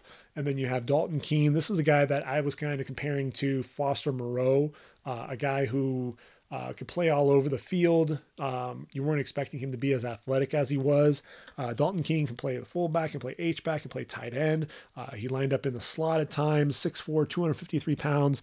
You give that that same versatility that you had when you had Gronk and either um, you know Aaron Hernandez or Martellus Bennett. So you know I, I think at the end of the day, Bill uh, Bill Belichick was looking for his guy. Uh, Justin Rohrwasser, uh, you know, fifth round uh, kicker out of Marshall, 6'3", 234. What was funny, uh, the reason why I chuckled was this was the first guy that ESPN said, look, we had no video on this guy. You know, weren't really expecting him to be drafted, but look, he was the uh, um, the conference special teams player of the year, has a big leg, um, so he's ultimately going to be the replacement for Stephen Gostkowski. Um, Round six, Michael Onwenu, the big physical uh, offensive lineman there out of Michigan, 6'3, 344. He'll provide some depth up front, as will Justin Herron, the veteran uh, offensive lineman there out of Wake Forest, 6'4, 308. Um, you know, Cat, uh, surprising pick here, Cash Maluia out of Wyoming, 6 foot 248, inside linebacker. Um, I was really kind of surprised with this this pickup. He's going to potentially provide some depth. Um, I think more than anything else, you're going to see a guy who's going to possibly make the roster as a special teams guy, uh, special teams performer. A season ago, uh, 61 tackles, seven going for loss, a couple of interceptions, you know, but really, you know, a career when you're talking about Wyoming linebackers, you really talk about Logan Wilson. And I'm sure that that's what happened. They, they were watching Wyoming, they were watching Logan Wilson. They probably saw something that they liked out of uh, Cash Maluia, obviously enough to be able to take him uh, in, in, round number six with a third uh, sixth round pick. And then round seven, you get Dustin Woodard, the veteran safety there. I'm sorry, veteran center uh, out of Memphis, 6'1, 296. Um, this is a guy who could potentially you know take over for for David Andrews. His long term health, obviously in question there. Um, you know, Dustin Woodard, you know, definitely a nice pick there um, at the end of round seven. A guy who can be a physical presence there on the interior of that line. New Orleans, only four picks in uh, in uh, in the draft this year, and some interesting ones to say the least. You know, some head scratchers. Um, you know, you look at Cesar Ruiz taken with the 24th overall pick, 6'3", I love Cesar Ruiz, and I had him actually coming off the board to the Ravens. I had him penciled in as a first round pick. The biggest question mark is, is you have Erik McCoy already on the roster, and so you're bringing in Cesar Ruiz. What's really the game plan? What's the end game here? You know, I thought that Erik McCoy actually had a decent season there at the center position. So if you're bringing in Cesar Ruiz, he's the only interior lineman with um, a first round grade. Are they looking at him really to be that right guard? You have Erik McCoy at center, Cesar Ruiz at right guard, and Andrus Peat at left guard. I mean, maybe that's really what they're thinking about. Maybe they're not as happy with Larry Warford as people were expecting. You know, I thought it was a little bit of a curious pick, especially when they could have gone linebacker. Um, you know, I, I, think they needed to address that linebacker position. But oh wait, they do end up taking Zack Baun. Um, falls to their laps in round three. Surprising that he was on the board there. May have had something to do with that diluted uh, test sample. But 6'2", 238, a guy who can rush the passer, 12 and a half sacks a season ago. a guy who can be an off-ball linebacker. You know, drops into coverage a little bit as well. You know, I think he'll be an uh, you know challenge Alex Anzalone uh, for a starting spot. I, I, and then gosh, Adam Trautman fell all the way to the 45th, 40, I'm sorry, 41st pick in round number three, uh, 6'5, 255 pounds out of Dayton. This guy looked like a man among boys at the FCS level. And a guy to me, I thought he, you know, looked like he was straining a bit uh, during some of the drills at the combine, ran a 4'8, Um, but, you know, you saw him with the three cone drill, especially a guy that you know is able to create separation with his route running ability, um, you know, put his foot in the ground, get uh, and change directions in a hurry. 70 catches, uh, 916 yards, and 14 touchdowns uh, this past season. Uh, 31 total touchdowns in his career. A guy who just knows how to, you know, has a nose for the end zone. A big playmaker on the outside. And uh, you know, look, you have, uh, you know, you have Jared Cook at the tight end position, but uh, they needed to get a, another weapon there for Drew Brees. They end up signing or end up drafting Adam Trautman. And when you look at this receiving corps, you, know, you have Michael Thomas, you have Emmanuel Sanders now, who you brought in, um, and then you have Tre'Quan Smith. You know, there really aren't any other receivers on the roster to really speak of. So you bring in another tight end. You know, Josh Hill, kind of a disappointment. You don't address the receiver position though. You end up bringing in Tommy Stevens uh, with your seventh round selection. And I know what you're saying. You know, with that is you, know, you already have Jameis Winston, who you brought in. You know, on the roster as well. You have Taysom Hill, and then you draft Tommy Stevens. And so, you know, I'm sitting here thinking about Tommy Stevens. You know, he's one of those guys at Penn State, play the receiver position. Um, you could play tight end a little bit. A guy who is kind of that Taysom Hill type type quarterback. He's a developmental guy, but again, you know, where's where's a receiver? There really wasn't a receiver in in their group, so I don't know if they're expecting to to take Taysom Hill and Tommy Stevens and play him more at the wideout positions. I just you know, kind of a curious pick there for me in round number seven. Uh, the Giants, Dave Gettleman and company, um, they get their offensive tackle with the fourth overall pick. They did they they did not end up getting tempted by Isaiah Simmons enough to draft him. Um, Isaiah, uh, I'm sorry, Andrew Thomas, 6'5", 315 pounds. This is a guy who has experience at both tackle positions. He's going to ultimately take over at that right tackle position uh, that was vacated by. Um, Mike Remmers, who went on to the Chiefs, as we mentioned earlier. And, uh, you know, he's going to be a starter right away. I think for me, with him, um, you know, I, I think the pass sets, you know, at times, you know, he, he struggled a little bit there. Really a guy that can generate some some movement in the running game. He and Solomon Kindley on that left side for Georgia did a lot of that. A guy who was able to get out and be a lead blocker there for uh, D'Andre Swift. You saw him doing that. I think in pass pro, he needs to, you know, he needs to make sure he has 36 inch arms. He's got really long arms. But the problem for me is he wanted to kind of lean and bend at the waist a little bit. And when you get too far over your toes, you're going to get off balance. You're going to be able to be driven back uh, and not really be able to anchor. They can get him to play more upright and not just extend so far over uh, into his man. I think he really could have something there with his athleticism. Um, round number two, they ended up getting Xavier McKinney out of Alabama six foot 201 a lot of people were thinking he might be a first round pick i had him going off the board in round two in around this range and what i look at is is he'll end up being the starter uh, right next to, to Jabril Peppers at, at the free safety position. Um, I think Julian Love is kind of penciled in as a potential starter there. Julian Love to me actually should be their their nickel. Um, so I think that really makes a whole lot of sense. You know, I, I love love that pick. They get Matt Peart, six seven, three eighteen. This is going to be you know, a depth player, kind of your swing tackle, and a guy who could potentially take over that left tackle position for Nate Solder.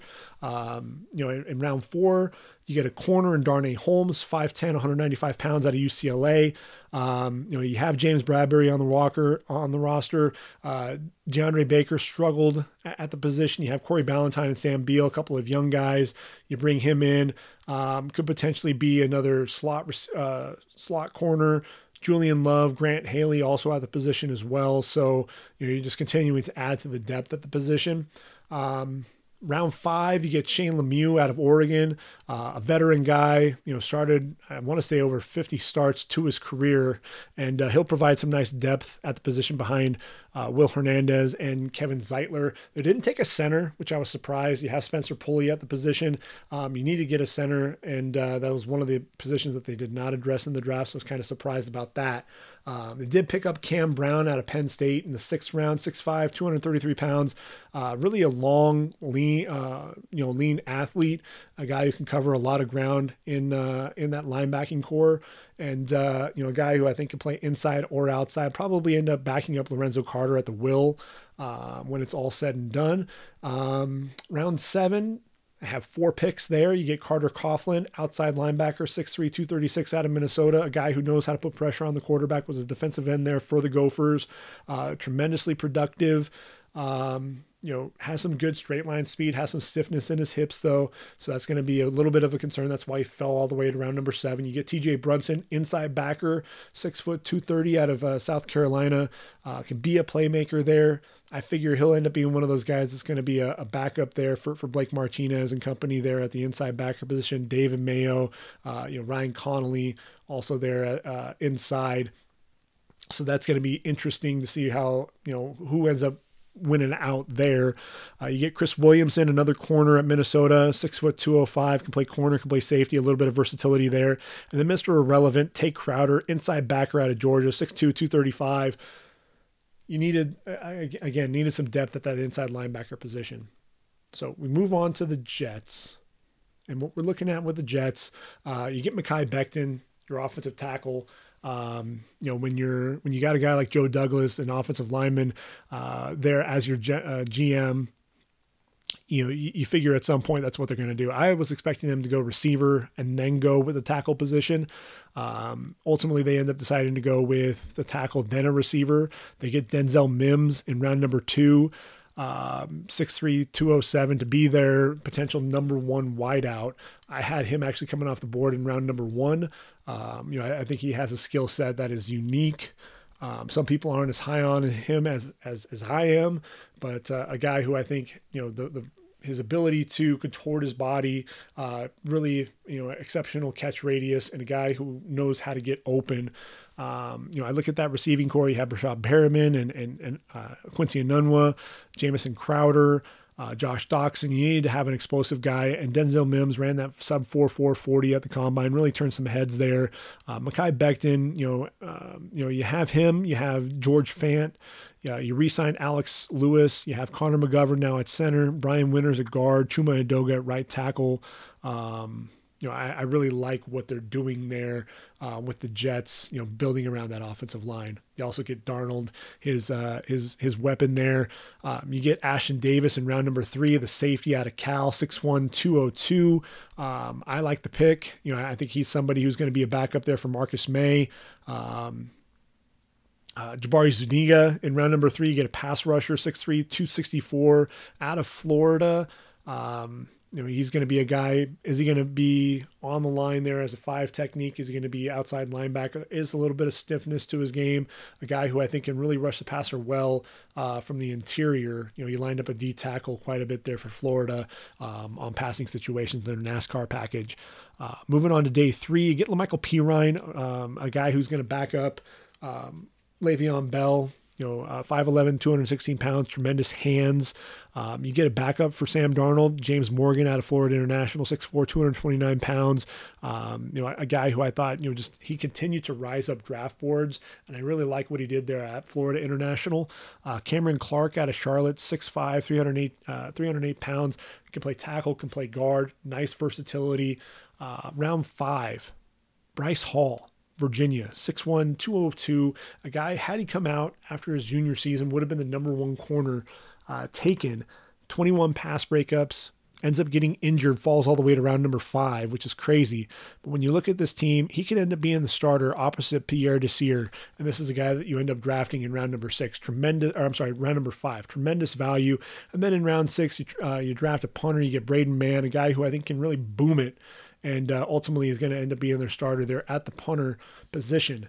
Uh, Philly, interesting, in, interesting draft there for Philly. They end up taking Jalen Reagor with the uh, their first round selection, and uh, I knew they were going to need to go receiver. I was ultimately expecting them to go Justin Jefferson here. Um, you, you have, you know, I think Jalen Reagor, what you end up getting is a guy that's going to replace DeSean Jackson and I think that's really what uh, what that pick was going to be. A guy that was running in the four twos, um, you know, tremendous athlete, over a 40 inch vertical leap as well, dynamic in the open field, quick acceleration after the catch. Uh, round two, you end up getting a uh, backup for Carson Wentz. I figured it was going to come off the board in round four. You end up getting a, um, you know the backup in round two. You end up taking Jalen Hurts, 6'1", 222 pounds, out of Oklahoma. We know what he did. You know the Heisman runner-up, you know over a thousand yards on the ground, uh, improved tremendously as a passer there under Lincoln Riley, a guy that I think you can build some packages around uh, to potentially get him out on the field early and often. Um, round three, you end up giving Davion Taylor out of Colorado, 6'1", 228, um, a track guy there at the at the linebacker position. And I think when you look at the linebackers, they needed to get some guys. Um, you have Nate Gerry, you have T.J. Edwards, Duke Riley. Um, you know, Nate, Nate Gerry came off of the the practice squad and um, it was an overachiever. TJ Edwards was an undrafted free agent from a season ago. Duke Riley you brought in um, from Atlanta. Davion Taylor going to provide some depth. You also drafted Shaun Bradley, a pick that I really like, you know, out of Temple, a local guy, 6'1, 235 in the sixth round, a guy who can play inside and outside, pretty versatile guy. Uh, round four, he got K'Von Wallace, the safety out of Clemson, a guy who I thought you know was one of the better cover men there on the Clemson roster. Um, you know, and he provides some versatility there at the safety position. Jalen Mills could potentially play the corner. Right now, he's kind of slotted as the uh, as a safety. Could potentially be a corner. I think K'Von Wallace could be a guy that you know because of his skills uh, as a cover guy could see the field early for the Eagles. Um, in round four, they also get Jack Driscoll out of Auburn, 6'5, 306, played the right tackle position. I thought he was actually the most consistent offensive lineman that uh, Auburn had. Um, could kick inside to guard. Brandon Brooks coming off of that uh, Achilles injury um, in uh, at the end of 2018 into 2019. Um, you know, he's at right guard. I think Jack Driscoll will at least provide some depth there. Also has some versatility to potentially be a tackle, uh, play the tackle position as well. Round five, you get John Hightower, the smooth 6'2", 189 pound wideout out of uh, Boise State, a guy who can be a vertical threat decent route runner as well. So you double down at the wide receiver position, you know, a position that you really needed to because you you lost.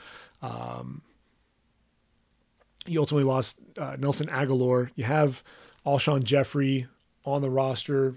Don't know for how much longer. J.J. Arcega-Whiteside, only 10 receptions a season ago. You traded for Marquise Goodwin. Um, you know, Deontay Burnett got some playing time at the position. You you know, a former quarterback was one of your top wideouts as well. You know, and, and Greg Ward. So you know, they're they're bringing in a lot of guys on the roster. It'll be interesting to see who ends up sticking there. Um, you had another receiver in round six, Quez Watkins, six foot, 185 pounds out of South uh, Southern Miss. The junior um, ended up, you know, going over a thousand yards there for the Eagles. Uh, ran that sub 4 440, and I think that's ultimately what got him uh, drafted where he was. Uh, mentioned uh, Auburn and their consistency with their offensive tackles. Philly ends up taking both of them. They end up getting Prince Tega Wanogho in round number six. I thought that was a little low for him, so I, I really like the value there. Um, uh, and with Tega, with Prince Tega Wanogho, what you're getting there is a guy who has tremendous athleticism, but I thought he was still raw. The hands didn't always match the feet; they weren't always in unison. I think that's ultimately what got him into trouble at times. But I think he's somebody who's going to, you know, provide some depth to the position, if nothing else. Um, and then in round number seven, you get Casey Toohill out of Stanford, 6'4, 250, a guy who can be that uh, pass rusher coming off the edge. Really more of a guy that made made some sense in a a three four defense um, as an outside linebacker. He'll probably end up having to play with his hand in the dirt, um, battling out the likes of uh, you know Josh Sweat, uh, Genard Avery for playing time. I think Genard Avery is another guy. Is he going to be a linebacker? Is he going to be a defensive end? I think Casey Toohill kind of falls into that as well. Um, so moving on from Philly, we can move on to Pittsburgh. And Pittsburgh, not a whole lot of picks, but they did a tremendous job with them. In round two, they take Chase Claypool out of Notre Dame. This was a pick that I was projecting for a little while 6'4, 238 pounds. Uh, Claypool ends up running the sub 4 440 despite the fact that he is as big as he is. And uh, a guy, you know, I don't really know what they feed there, their, their wideouts at, at, Notre Dame, but a guy who can get vertical, a guy who is physical, you know, is going to be a red zone nightmare, a guy who for a while thought was going to be translating to a, more of a tight end position. Boy, was I wrong. And, and this is a guy, you know, he's going to provide some versatility there for for Ben Roethlisberger. You already have Juju Smith-Schuster. You have James Washington stretching the field. Deon Cain might finally make an impact. Ryan Switzer in the slot. Chase Claypool is something that's completely different and something that I don't even have on this roster. And uh, so I definitely love that pick in round two. In round three, you get Alex Highsmith out of uh, Charlotte, 6'3", 248 pounds. What I love about Alex Highsmith is this was a guy who had over 20 tackles for loss uh, in 2018, but – did not uh, really set the world on fire in terms of his uh, pass rush ability. Only had three sacks in 2019. 15 sacks, really improved his game, getting after the quarterback, an ascending prospect. You know, he's an undersized defensive end, so he makes sense um, as a 34 outside linebacker and a guy who I think could potentially end up taking over for Bud Dupree, you know, who was the franchise, you know, ended up getting the franchise tag, uh, a guy who I think can end up starting opposite TJ uh, TJ Watt, one of my favorite players overall in the draft. Round four, you get Anthony McFarland out of Maryland, the 5'8, 208 uh, running back uh, for the Terps. He's going to be that backup for, for James Conner, a nice change of pace back there. Uh, staying in round number four, you get Kevin Dotson out of Louisiana, um, was the first guy taken in the draft that was not a uh, was not invited to the combine. Really surprised that he was snubbed at the combine there. Um, you have Stefan Wisniewski and you have David DeCastro already on the roster. Kevin Dotson's going to be that third guard and really provides that physical presence there on the offensive line. Really, what Pittsburgh's looking for. Uh, love that pick. Uh, Antoine Brooks Jr., the safety out of Maryland, 5'11, 220, fell to round number six. I thought that was a bit of a surprise. Had him coming off the board in round round four. Um, going to provide some depth. The guy that can play around the box, you know, makes a lot of plays around and behind the line of scrimmage. Um, I think he'll ultimately back up Terrell Edmunds at the strong safety position. And then in round seven, you get Carlos Davis, the the, the quick sub. You know, he and his brother uh, Khalil ran sub 5 40s, uh, 6'2, 313 out of Nebraska. What's crazy is, is you know, Nebraska still struggled mightily against the run despite all of these athletes at the defensive line position. Um, I think he'll translate better as a, uh, defensive end in the 34 defense. You, know, you look at Stephon Tuitt, you know, who was a defensive tackle there for Notre Dame. He's ultimately a defensive end in this system. Same with Ty, uh, Tyson Alualu. Um, so I, I, really like that that pick there at the end of uh, end of the draft there for the Steelers, uh, getting somebody who could potentially provide some depth. Definitely has a, a quick get off. Uh, Seattle kind of some surprising picks, and they march to the beat of their own drum. You know, frankly, Pete Carroll and John Schneider, um, a lot of different curious picks. You know, um, you know throughout the through, throughout the years, and you know it, it works for them. You know, I think Rashaad Penny still is kind of the biggest surprise for Seattle, and ultimately what they do in round number one, they take Jordan uh, Jordyn Brooks out of Texas Tech. Uh, they needed to get another linebacker. You know, ultimately they've got Bobby Wagner and KJ Wright on the roster, and uh, when you look at Jordyn Brooks, you know I think he reminded you a lot of Bobby Wagner with his play. Um, you know, definitely a guy who's who's tremendously athletic, a guy who can play sideline to sideline, tremendous range, 108 tackles this past season, 20 tackles for loss, uh, a volume tackler, but a guy who, like I said, you know, you know, plays um, has has tremendous uh, tremendous instincts and uh, plays pretty fast. Um, you know, and to me, uh, just a guy that I really enjoyed watching. Uh, ran a 4.54 40 at six foot, 240 pounds. Um, just surprising that he came off the board in round one, 27 overall. Uh, in round two, you get Darrell Taylor out of Tennessee, 6'4, 267, a pass rusher there at Tennessee. You know, an explosive guy that can come off the edge, um, you know, can bend a little bit. You know, to me, uh, he's more of a, uh, an outside linebacker in a 34 defense. So I think really what he's going to be doing is he's kind of going to be that backup to to Bruce Irvin as as the the Leo in uh, in that defense there. That's going to be run by by Ken Norton Jr. So that's that's ultimately where I see him playing.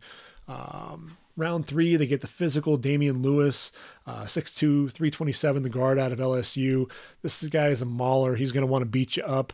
Um, I think you got, uh, you know, Damien Lewis, really a right guard. Um, I'd love to see Phil Haynes at one guard position and Damien Lewis at the other uh, guard position. Two big, physical, strong, powerful players at the point of attack. Um, you know, that would really be a lot of fun to watch. Um, round four, you get Colby Parkinson, the uh, the tight end out of Stanford, 6'7", 252. Um, you know, Stanford tight ends, you know, they they do a tremendous job catching passes. What's interesting about this though is you already had Greg Olsen, you have Will Dissly on the roster, Luke Willson, Jacob Hollister, and then you draft Colby Parkinson, and then you also draft Stephen Sullivan. So if I'm you know Dissly and, and, Wilson and Hollister, really Wilson and Hollister. I thought they just signed Jacob Hollister. Um, you know, it's kind of curious, you know, with with the the selections here. You, you draft Sullivan in round seven as well. You know, how many tight ends are they really going to carry into the 2020 season? Uh, round four, they take DeeJay Dallas out of my, uh, Miami, 5'11. Uh, I'm sorry, 5'10, 217. To me, he was just a guy at the running back position. And, and you already have uh, Chris Carson, Rashaad Penny, Travis Homer I like Travis Homer coming out of Miami much more than the DeeJay Dallas, so I thought that was a curious pick, especially coming off the board in uh, in round number four. I thought that was way too high of a pick for for him. Uh, Alton Robinson, good value, round number five, 6'3", 264 out of Syracuse, guy, double digit sack guy in 2018. You know, everything dropped off in in uh, 2019 and uh, you really want to hope that he gets back to that 2018 form. Uh, but a guy, you know, look, he, he's strong. He can hold the point of attack in the in the running game, and uh, you know he's going to be someone who's going to be battling uh, L.J. Collier there for playing time at the defensive end position. Uh, round six, you get Freddie Swain, another receiver out of Florida, six foot 197, a guy who, you know, he makes some splash plays there, but um, you know, I, I don't really, you know, I, I think you know, Seattle is a is a franchise that gets a lot out of player. You know, you look at a, a guy like David Moore, um, you know, John Ursua, guys who were kind of unassuming. Um, you know, coming into the league, and ultimately they got a lot more out of these players than you were kind of expecting. So um, maybe they'll we'll see more of the same there with Freddie Swain. Uh, the 49ers, only had five picks, but uh, I really like what they did in round one. They get the defensive tackle Javon Kinlaw out of South Carolina, 6'5, 324 pounds, replaces uh, DeForest Buckner, can be that interior presence, putting pressure on the quarterback from within to help out Nick Bosa, Dee uh, Ford, Arik Armstead, and company.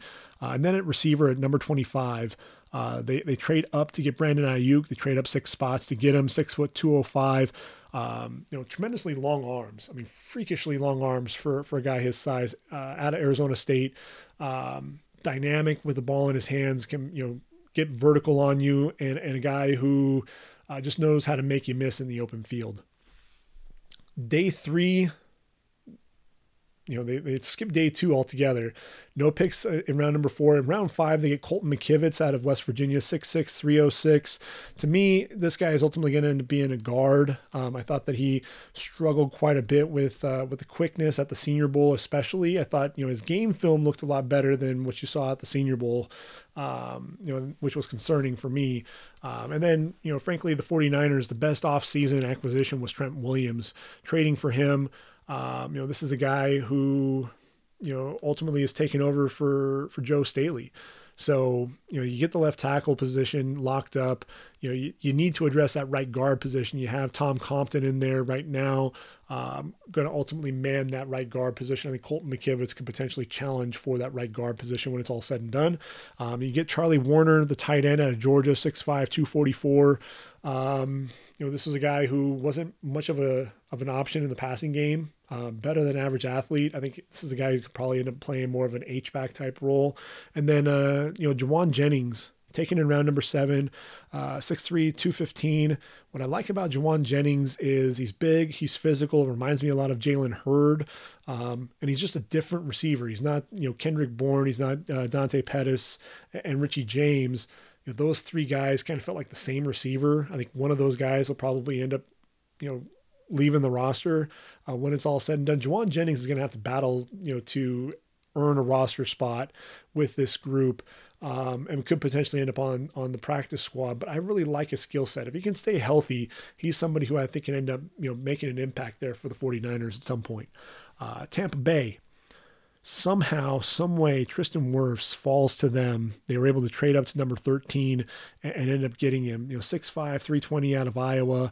You know, the freakish athleticism, ran a 4'8, 40, you know, and then the 36 inch vertical leap and the 10 foot 1 inch broad jump were offensive line records at the combine. How he falls to them, they need to put uh, to protect Tom Brady and, uh, you know, the, DeMar, DeMar Dotson, no longer an option there at right tackle. Tristan Wirfs falls into their lap. They get Antoine Winfield, the safety out of Minnesota, um, one of my favorite players, my number one overall safety, um, and, and, a guy who just has has tremendous ball skills. He's a ball hawk. You know, seven interceptions the last season. Um, you know, and you look at Mike Edwards, uh, Justin Evans. I think Antoine Winfield can end up being a starter day one. I think he'll ultimately be an upgrade over Mike Mike Edwards at the safety position.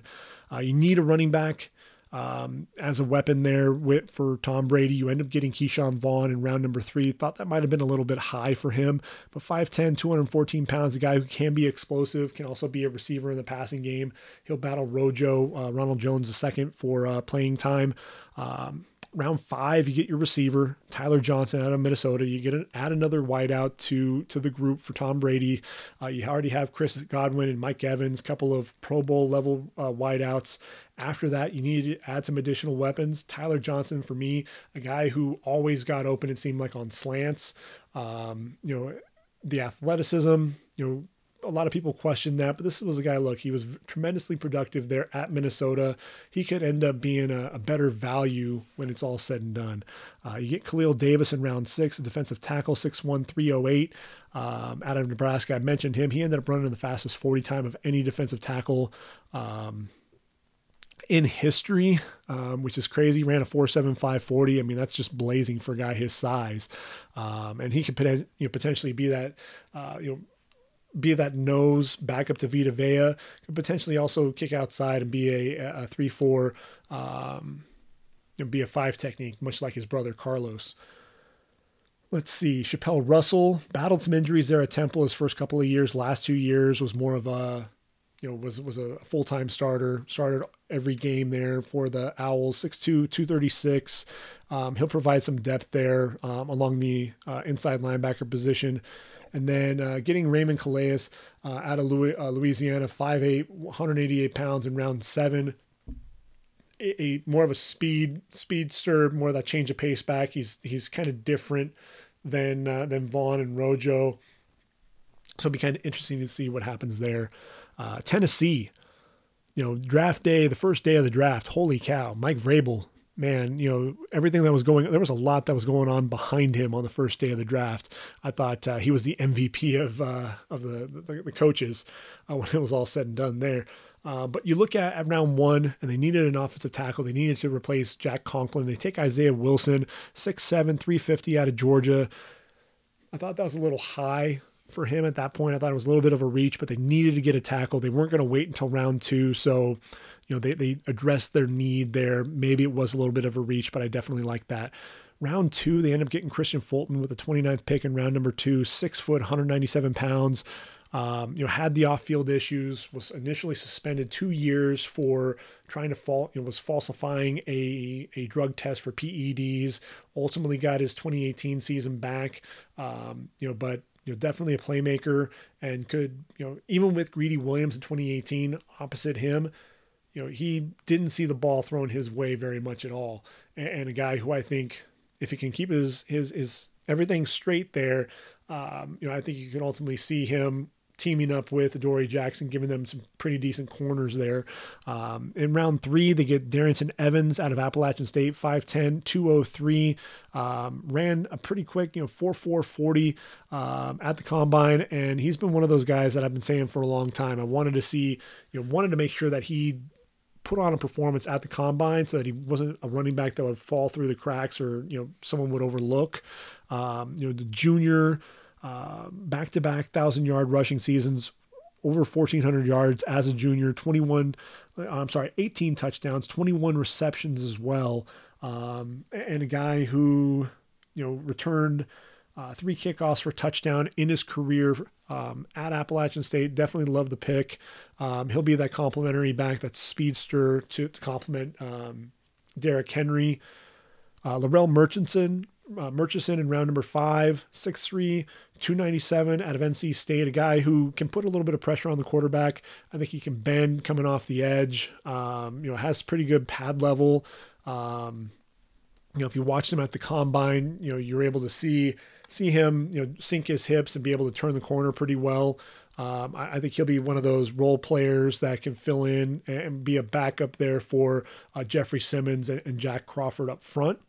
Um, and then let's see, Cole McDonald. I had him actually slated here to come off the board to the the, the, the Tennessee Titans um, in round seven uh, 6'3, 215, threw for a ton of yards, has this real long delivery that he's going to have to work on. But, you know, you have Ryan Tannehill on the roster and Logan Woodside. You need, needed another quarterback. This made a whole lot of sense for me. Chris Jackson out of Marshall, 5'10, 193 pounds of safety, wasn't invited to the combine, um, and a guy that people weren't really talking about. But if you watch Marshall play, um, you know, any amount of football, um, in in 2019 and really over the last four years. This was a guy who just always seemed to make plays there for the Thundering Herd. 45 pass breakups in his career, seven interceptions as well. Um, a guy who just has a nose for the football. I love this pick, you know, and he was a guy that was still sitting around out there on the board in round number seven. And, and I look at him, he's a guy who can play corner, he can play safety, he can play both positions. And frankly, you know, if you have Adoree Jackson and you have Kristian Fulton, and then Malcolm Butler can be the guy that's coming, uh, you know, be your slot corner. I think Chris Jackson can end up being that next guy on the roster. You did sign uh, Ty, Tye Smith, you signed uh, Chris Milton. You, know, you only had four or five corners on the roster coming into the draft. And so I really love this pick, and I hope that he ends up, you know, sticking on the roster because I think Chris uh, Jackson can offer a lot for an NFL franchise. Which finally brings us to the Washington Redskins. And with the Redskins, you get Chase Young, you get the, you know the the game record there at the position, 16 and a half sacks this past season, 6'5", 264. Team him up with with Montez Sweat. Then you have Ryan Kerrigan as well in the last year of his deal. You're gonna have some pass rushers, you know, and, and if I'm uh, you know Dak Prescott and Carson Wentz um, and Daniel Jones, I'm I'm worried about having to face these guys multiple times in a season. Uh, Antonio Gibson, taken in round number three, he gives you a versatile option. He can be a running back, he can be a receiver. Did a little bit of everything there uh, for the Memphis Tigers. And uh, you know when you've got Trey McLaurin and, and Kelvin Harmon and, and Trey Quinn, you know I, I think this is a guy I, again. You know you have Derrius Guice and Adrian Peterson at the running back position. Put him where you want, and he can offer some of that versatility Um, you know, in round four, you get Saahdiq Charles, 6'4, 321 out of LSU. You knew you were going to ultimately be seeing, um, you know, Trent Williams leave. So you, you have Cor- uh, Cornelius Lucas potentially playing that left tackle position. You have Morgan Moses, who's going to be that right tackle for sure. Uh, I think Saahdiq Charles can challenge for that starting left tackle position early on in his career. Um, let's see. Antonio Gandy Golden falls to round four. Uh, tremendous athlete, 6'4, 223 pounds out of Liberty. Um, I love this pick. I figured, you know, you look at Washington, they need a big bodied wideout. Um, you know, you have a lot of these other guys, you know, that I mentioned Quinn, uh, Harmon, McLaurin. Um, you know, you didn't have that big physical presence. Antonio Gandy Golden's going to absolutely be that guy. AGG, uh, back-to-back thousand yard seasons there for for the Flames. I love the pick. He's one of those guys to me that I think could end up being one of the steals of the draft. Um, you know, Keith Ismael out of San Diego State, 6'3", 309 at the pivot. Um, going to back up uh, Chase Roullier. They also have uh, Ross Pierschbacher on the roster. Um, so he's providing depth up front. Um, you know, Khaleke Hudson out of Michigan, 5'11, 224, taken in round number five. I thought that was a little high for him because he's kind of that tweener safety uh, linebacker. Uh, but he's going to be that guy that's going to challenge Cole Holcomb um, on that uh, at the linebacker position. So that'll be uh, an interesting battle. Um, Kamren Curl, the safety out of Arkansas, 6'1", 206, taken at the top of round number seven. He'll provide some depth at the at the safety position, can also play corner as well. You have Landon Collins, you have Sean Davis at the safety position, Jeremy Reaves, Deshazor uh, Everett. So you're going to be seeing, uh, you know, some serious competition there in the secondary. And then their last pick in round seven, James uh, Smith Williams at NC State, 6'4, 265. Um, not a whole lot of production out on the field, but if you, you know, tuned in, watched him at the combine, you know, you saw a guy who had tremendous athleticism, ran a 4'640, um, you know, put up 225 28 times. So he's also has some strength to him as well. He's going to be one of those role players, you know, a guy who could potentially challenge um, for a roster spot, but there's so many talented uh, rushers there on the Washington defense now. Um, as long as they can stay healthy, this guy's going to have a hard time making the roster. Could potentially end up being a practice squad guy. So those are all of the picks, and I know that we've we've taken up quite a bit of time to go through all of it. But really quickly, before we go ahead and call it a podcast and wrap things up, I wanted to take a look at the undrafted free agents and really kind of go position by position and see who was still out there. Um, I, I expected Anthony Gordon to come off the board. Um, I actually had him coming off the board in round four, you know, and, and look, Mike Leach guys, you know, you, you, you want to see that, you know, you, you know, you look at Gardner Minshew, what he was able to do. Um, uh, Anthony Gordon, I think he'll end up making the roster there as a backup there for Seattle. Steven Montez, very inconsistent. You know, he ended up getting signed by uh, by Washington. I think that's actually not a bad situation for him. You have Dwayne Haskins, Kyle Allen. He could be potentially be that number three quarterback there. Um, Bryce Perkins ends up getting picked up by the Rams. Um, but really, you know, to be expected there at the at the quarterback position. He ended up seeing Tyler Huntley from Utah uh, picked up by the Ravens. You know, another guy who has that athleticism, a la uh, uh, Lamar Jackson. Uh, the running backs, you know, James Robinson of Illinois State, powerful back, you know, guy over 1,900 yards at the FCS level. The Jacksonville Jaguars pick him up. I love that that pick there. You know, the uncertainty surrounding Leonard Fournette. This is a guy not all that explosive, but a guy who I think can end up being a, a, a powerful runner. Um, Salvon Ahmed going to the 49ers. You lost Matt Breida. Ahmed is going to give you some, um, you know, a receiving option out of the backfield. Uh, Michael Warren for the Eagles. Uh, Michael Warren, back-to-back thousand-yard rusher for the, the Bearcats out of Cincinnati. I really like Michael Warren, and I was surprised he didn't get drafted. You have Mike um, you know, Miles Sanders there. Then there's Corey Clement, um, Elijah Holyfield, Boston Scott. There's a lot of running backs there, but I think he's somebody who could hold his own, potentially get a roster spot. Michael Hasty going to the 49ers as well. Um, you know, from from Baylor, he's somebody who I think could potentially end up earning a roster spot. Um, so those are some of the guys that uh, to keep an eye out for. Uh, Xavier Jones, nice receiving option. Uh, the Rams already have three receivers. You know he could potentially, if they end up deciding to carry four uh, four receivers, that's another guy to keep. Or I'm sorry, running backs, a guy to keep an eye on. And then Darius Bradwell out of Tulane, big powerful runner there for the Green Wave. He's going to the Chargers. And uh, you know, I think adding another running back there, I like that pick, uh, that pickup. Receivers, Kalija Lipscomb, model of consistency, more of a possession guy, going to the Chiefs. Um, I think he has a chance to make the roster. Um, I'm a big fan of uh, Omar Bayless out of Arkansas State. He's going to the Panthers.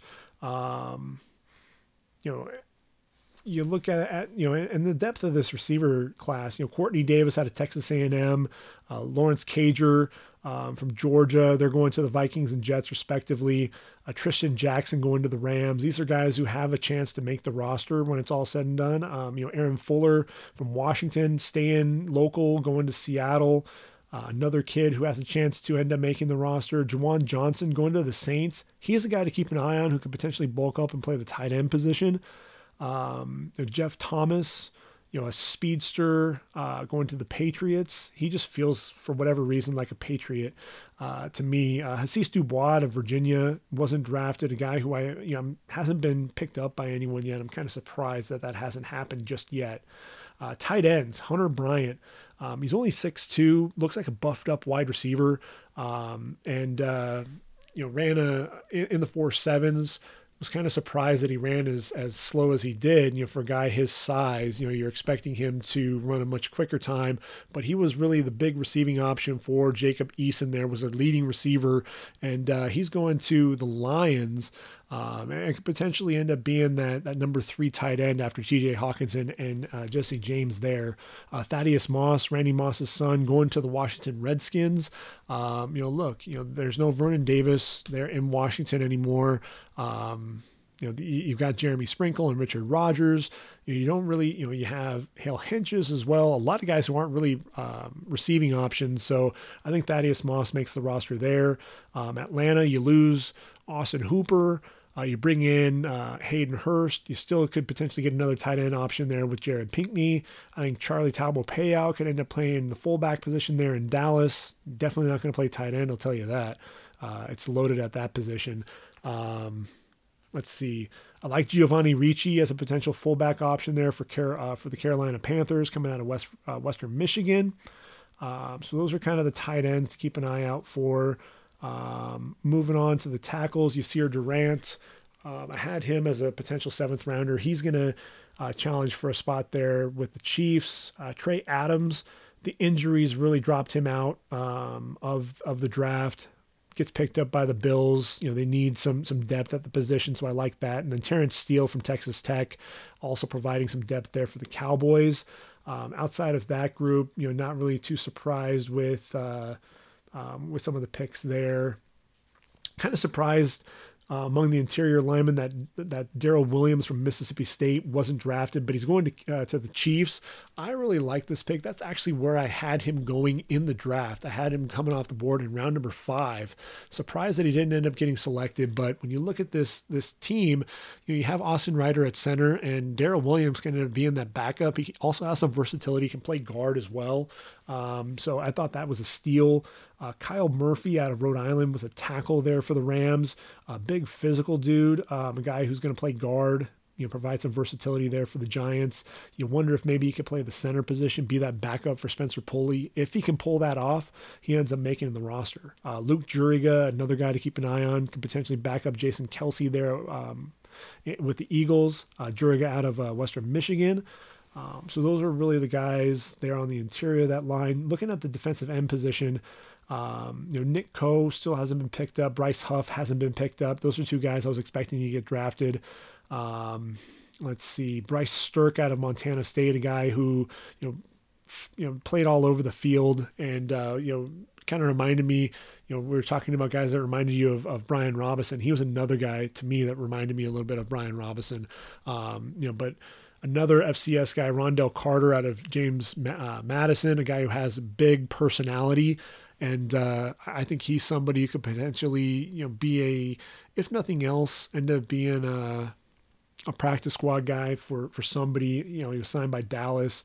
Uh, Oluwole Betiku um, for the Giants. You know, I, I, think he's another guy who could potentially make the roster. Uh, a guy who ended up with nine sacks for the Fighting Illini. Um, you know, and when you lose the the sack you know, production there from uh, from Markus Golden, you need to find some guys that can put pressure on the quarterback. They ended up bringing in Kyle, Kyle Fackler, or I'm sorry, Kyler Fackrell. You have Oshane Ximines on the on the roster. You drafted uh, Carter Coughlin. I think Betiku has a chance to end up making that roster. They've got Dominique Ross on the roster as well. He's a guy that I'm a big fan of. Um, so he's somebody to keep an eye out for for the, the Giants as well. And then Big Joe Gaz, Joey Gaziano out of uh, Northwestern, going to the Chargers. Um, you know, I, I, think you know Gaziano. If I'm if I'm the the Packers, if Gaziano doesn't stick with the Chargers, that's a guy that I end up going after if I'm them. Uh, let's see, who else do we have here? Um, Raequan Williams at defensive tackle going to the Eagles. He was somebody kind of a high cut defensive tackle. You know, if he can get that pad level lower, though, he's somebody to keep an eye out for. Um, let's see. Joe Bachie, uh, Michigan State wasn't drafted. Uh, David Woodward out of Utah, another surprise that that he wasn't drafted there. Uh, Dante Olson going to the Eagles uh, from Montana. This is a guy who was very productive there um, for the Grizzlies. Um, he's a guy to keep an eye out for. And then you have Myles Dorn, a guy that I loved out of North Carolina, a guy who actually had being drafted in round number six, going to the Vikings, potentially offering up some um, some depth there at the position. Um, so I like that. Uh, let's see. And then the corners. Uh, Javaris Davis from Auburn going to the Chiefs. You know, the Chiefs obviously need that cornerback play. AJ Green uh, from Oklahoma State. You know, surprisingly, he wasn't drafted, but I think he can end up making a roster. Uh, and then Lamar Jackson, giving the Jets some some length there on the outside. Um, and then one final guy, Essang Bassey, goes to the Broncos. The Broncos need to replace, um, you know, Chris Chris Harris. And uh, you know, Bassey's not going to be a guy that's really going to be lining up on the outside. I think he'll be more of a, a, slot guy, and he's somebody who I think can end up sticking on the roster. Has tremendous ball skills. Another guy who racked up a ton of tackles. Um, you know, I think he'll end up battling Bryce, um, Bryce Callahan for that that nickel spot. Um, so I definitely like that that pickup there. Um, so that's really, you know, those are the guys. The only other guy to really speak of, Rodrigo Blankenship going to the Colts. Um, you know, and, and he's a guy everyone remembers the glasses. You know, really was one of the kickers that everyone was kind of expecting to get drafted, but uh, he's somebody who's going to come onto the roster, challenge Chase McLaughlin for that kicking spot, and uh, I wouldn't be surprised if he ends up uh, as the, the starting kicker there for the Colts when it's all said and done. And I mentioned long snappers, not only Blake Ferguson but Steve Wirtel.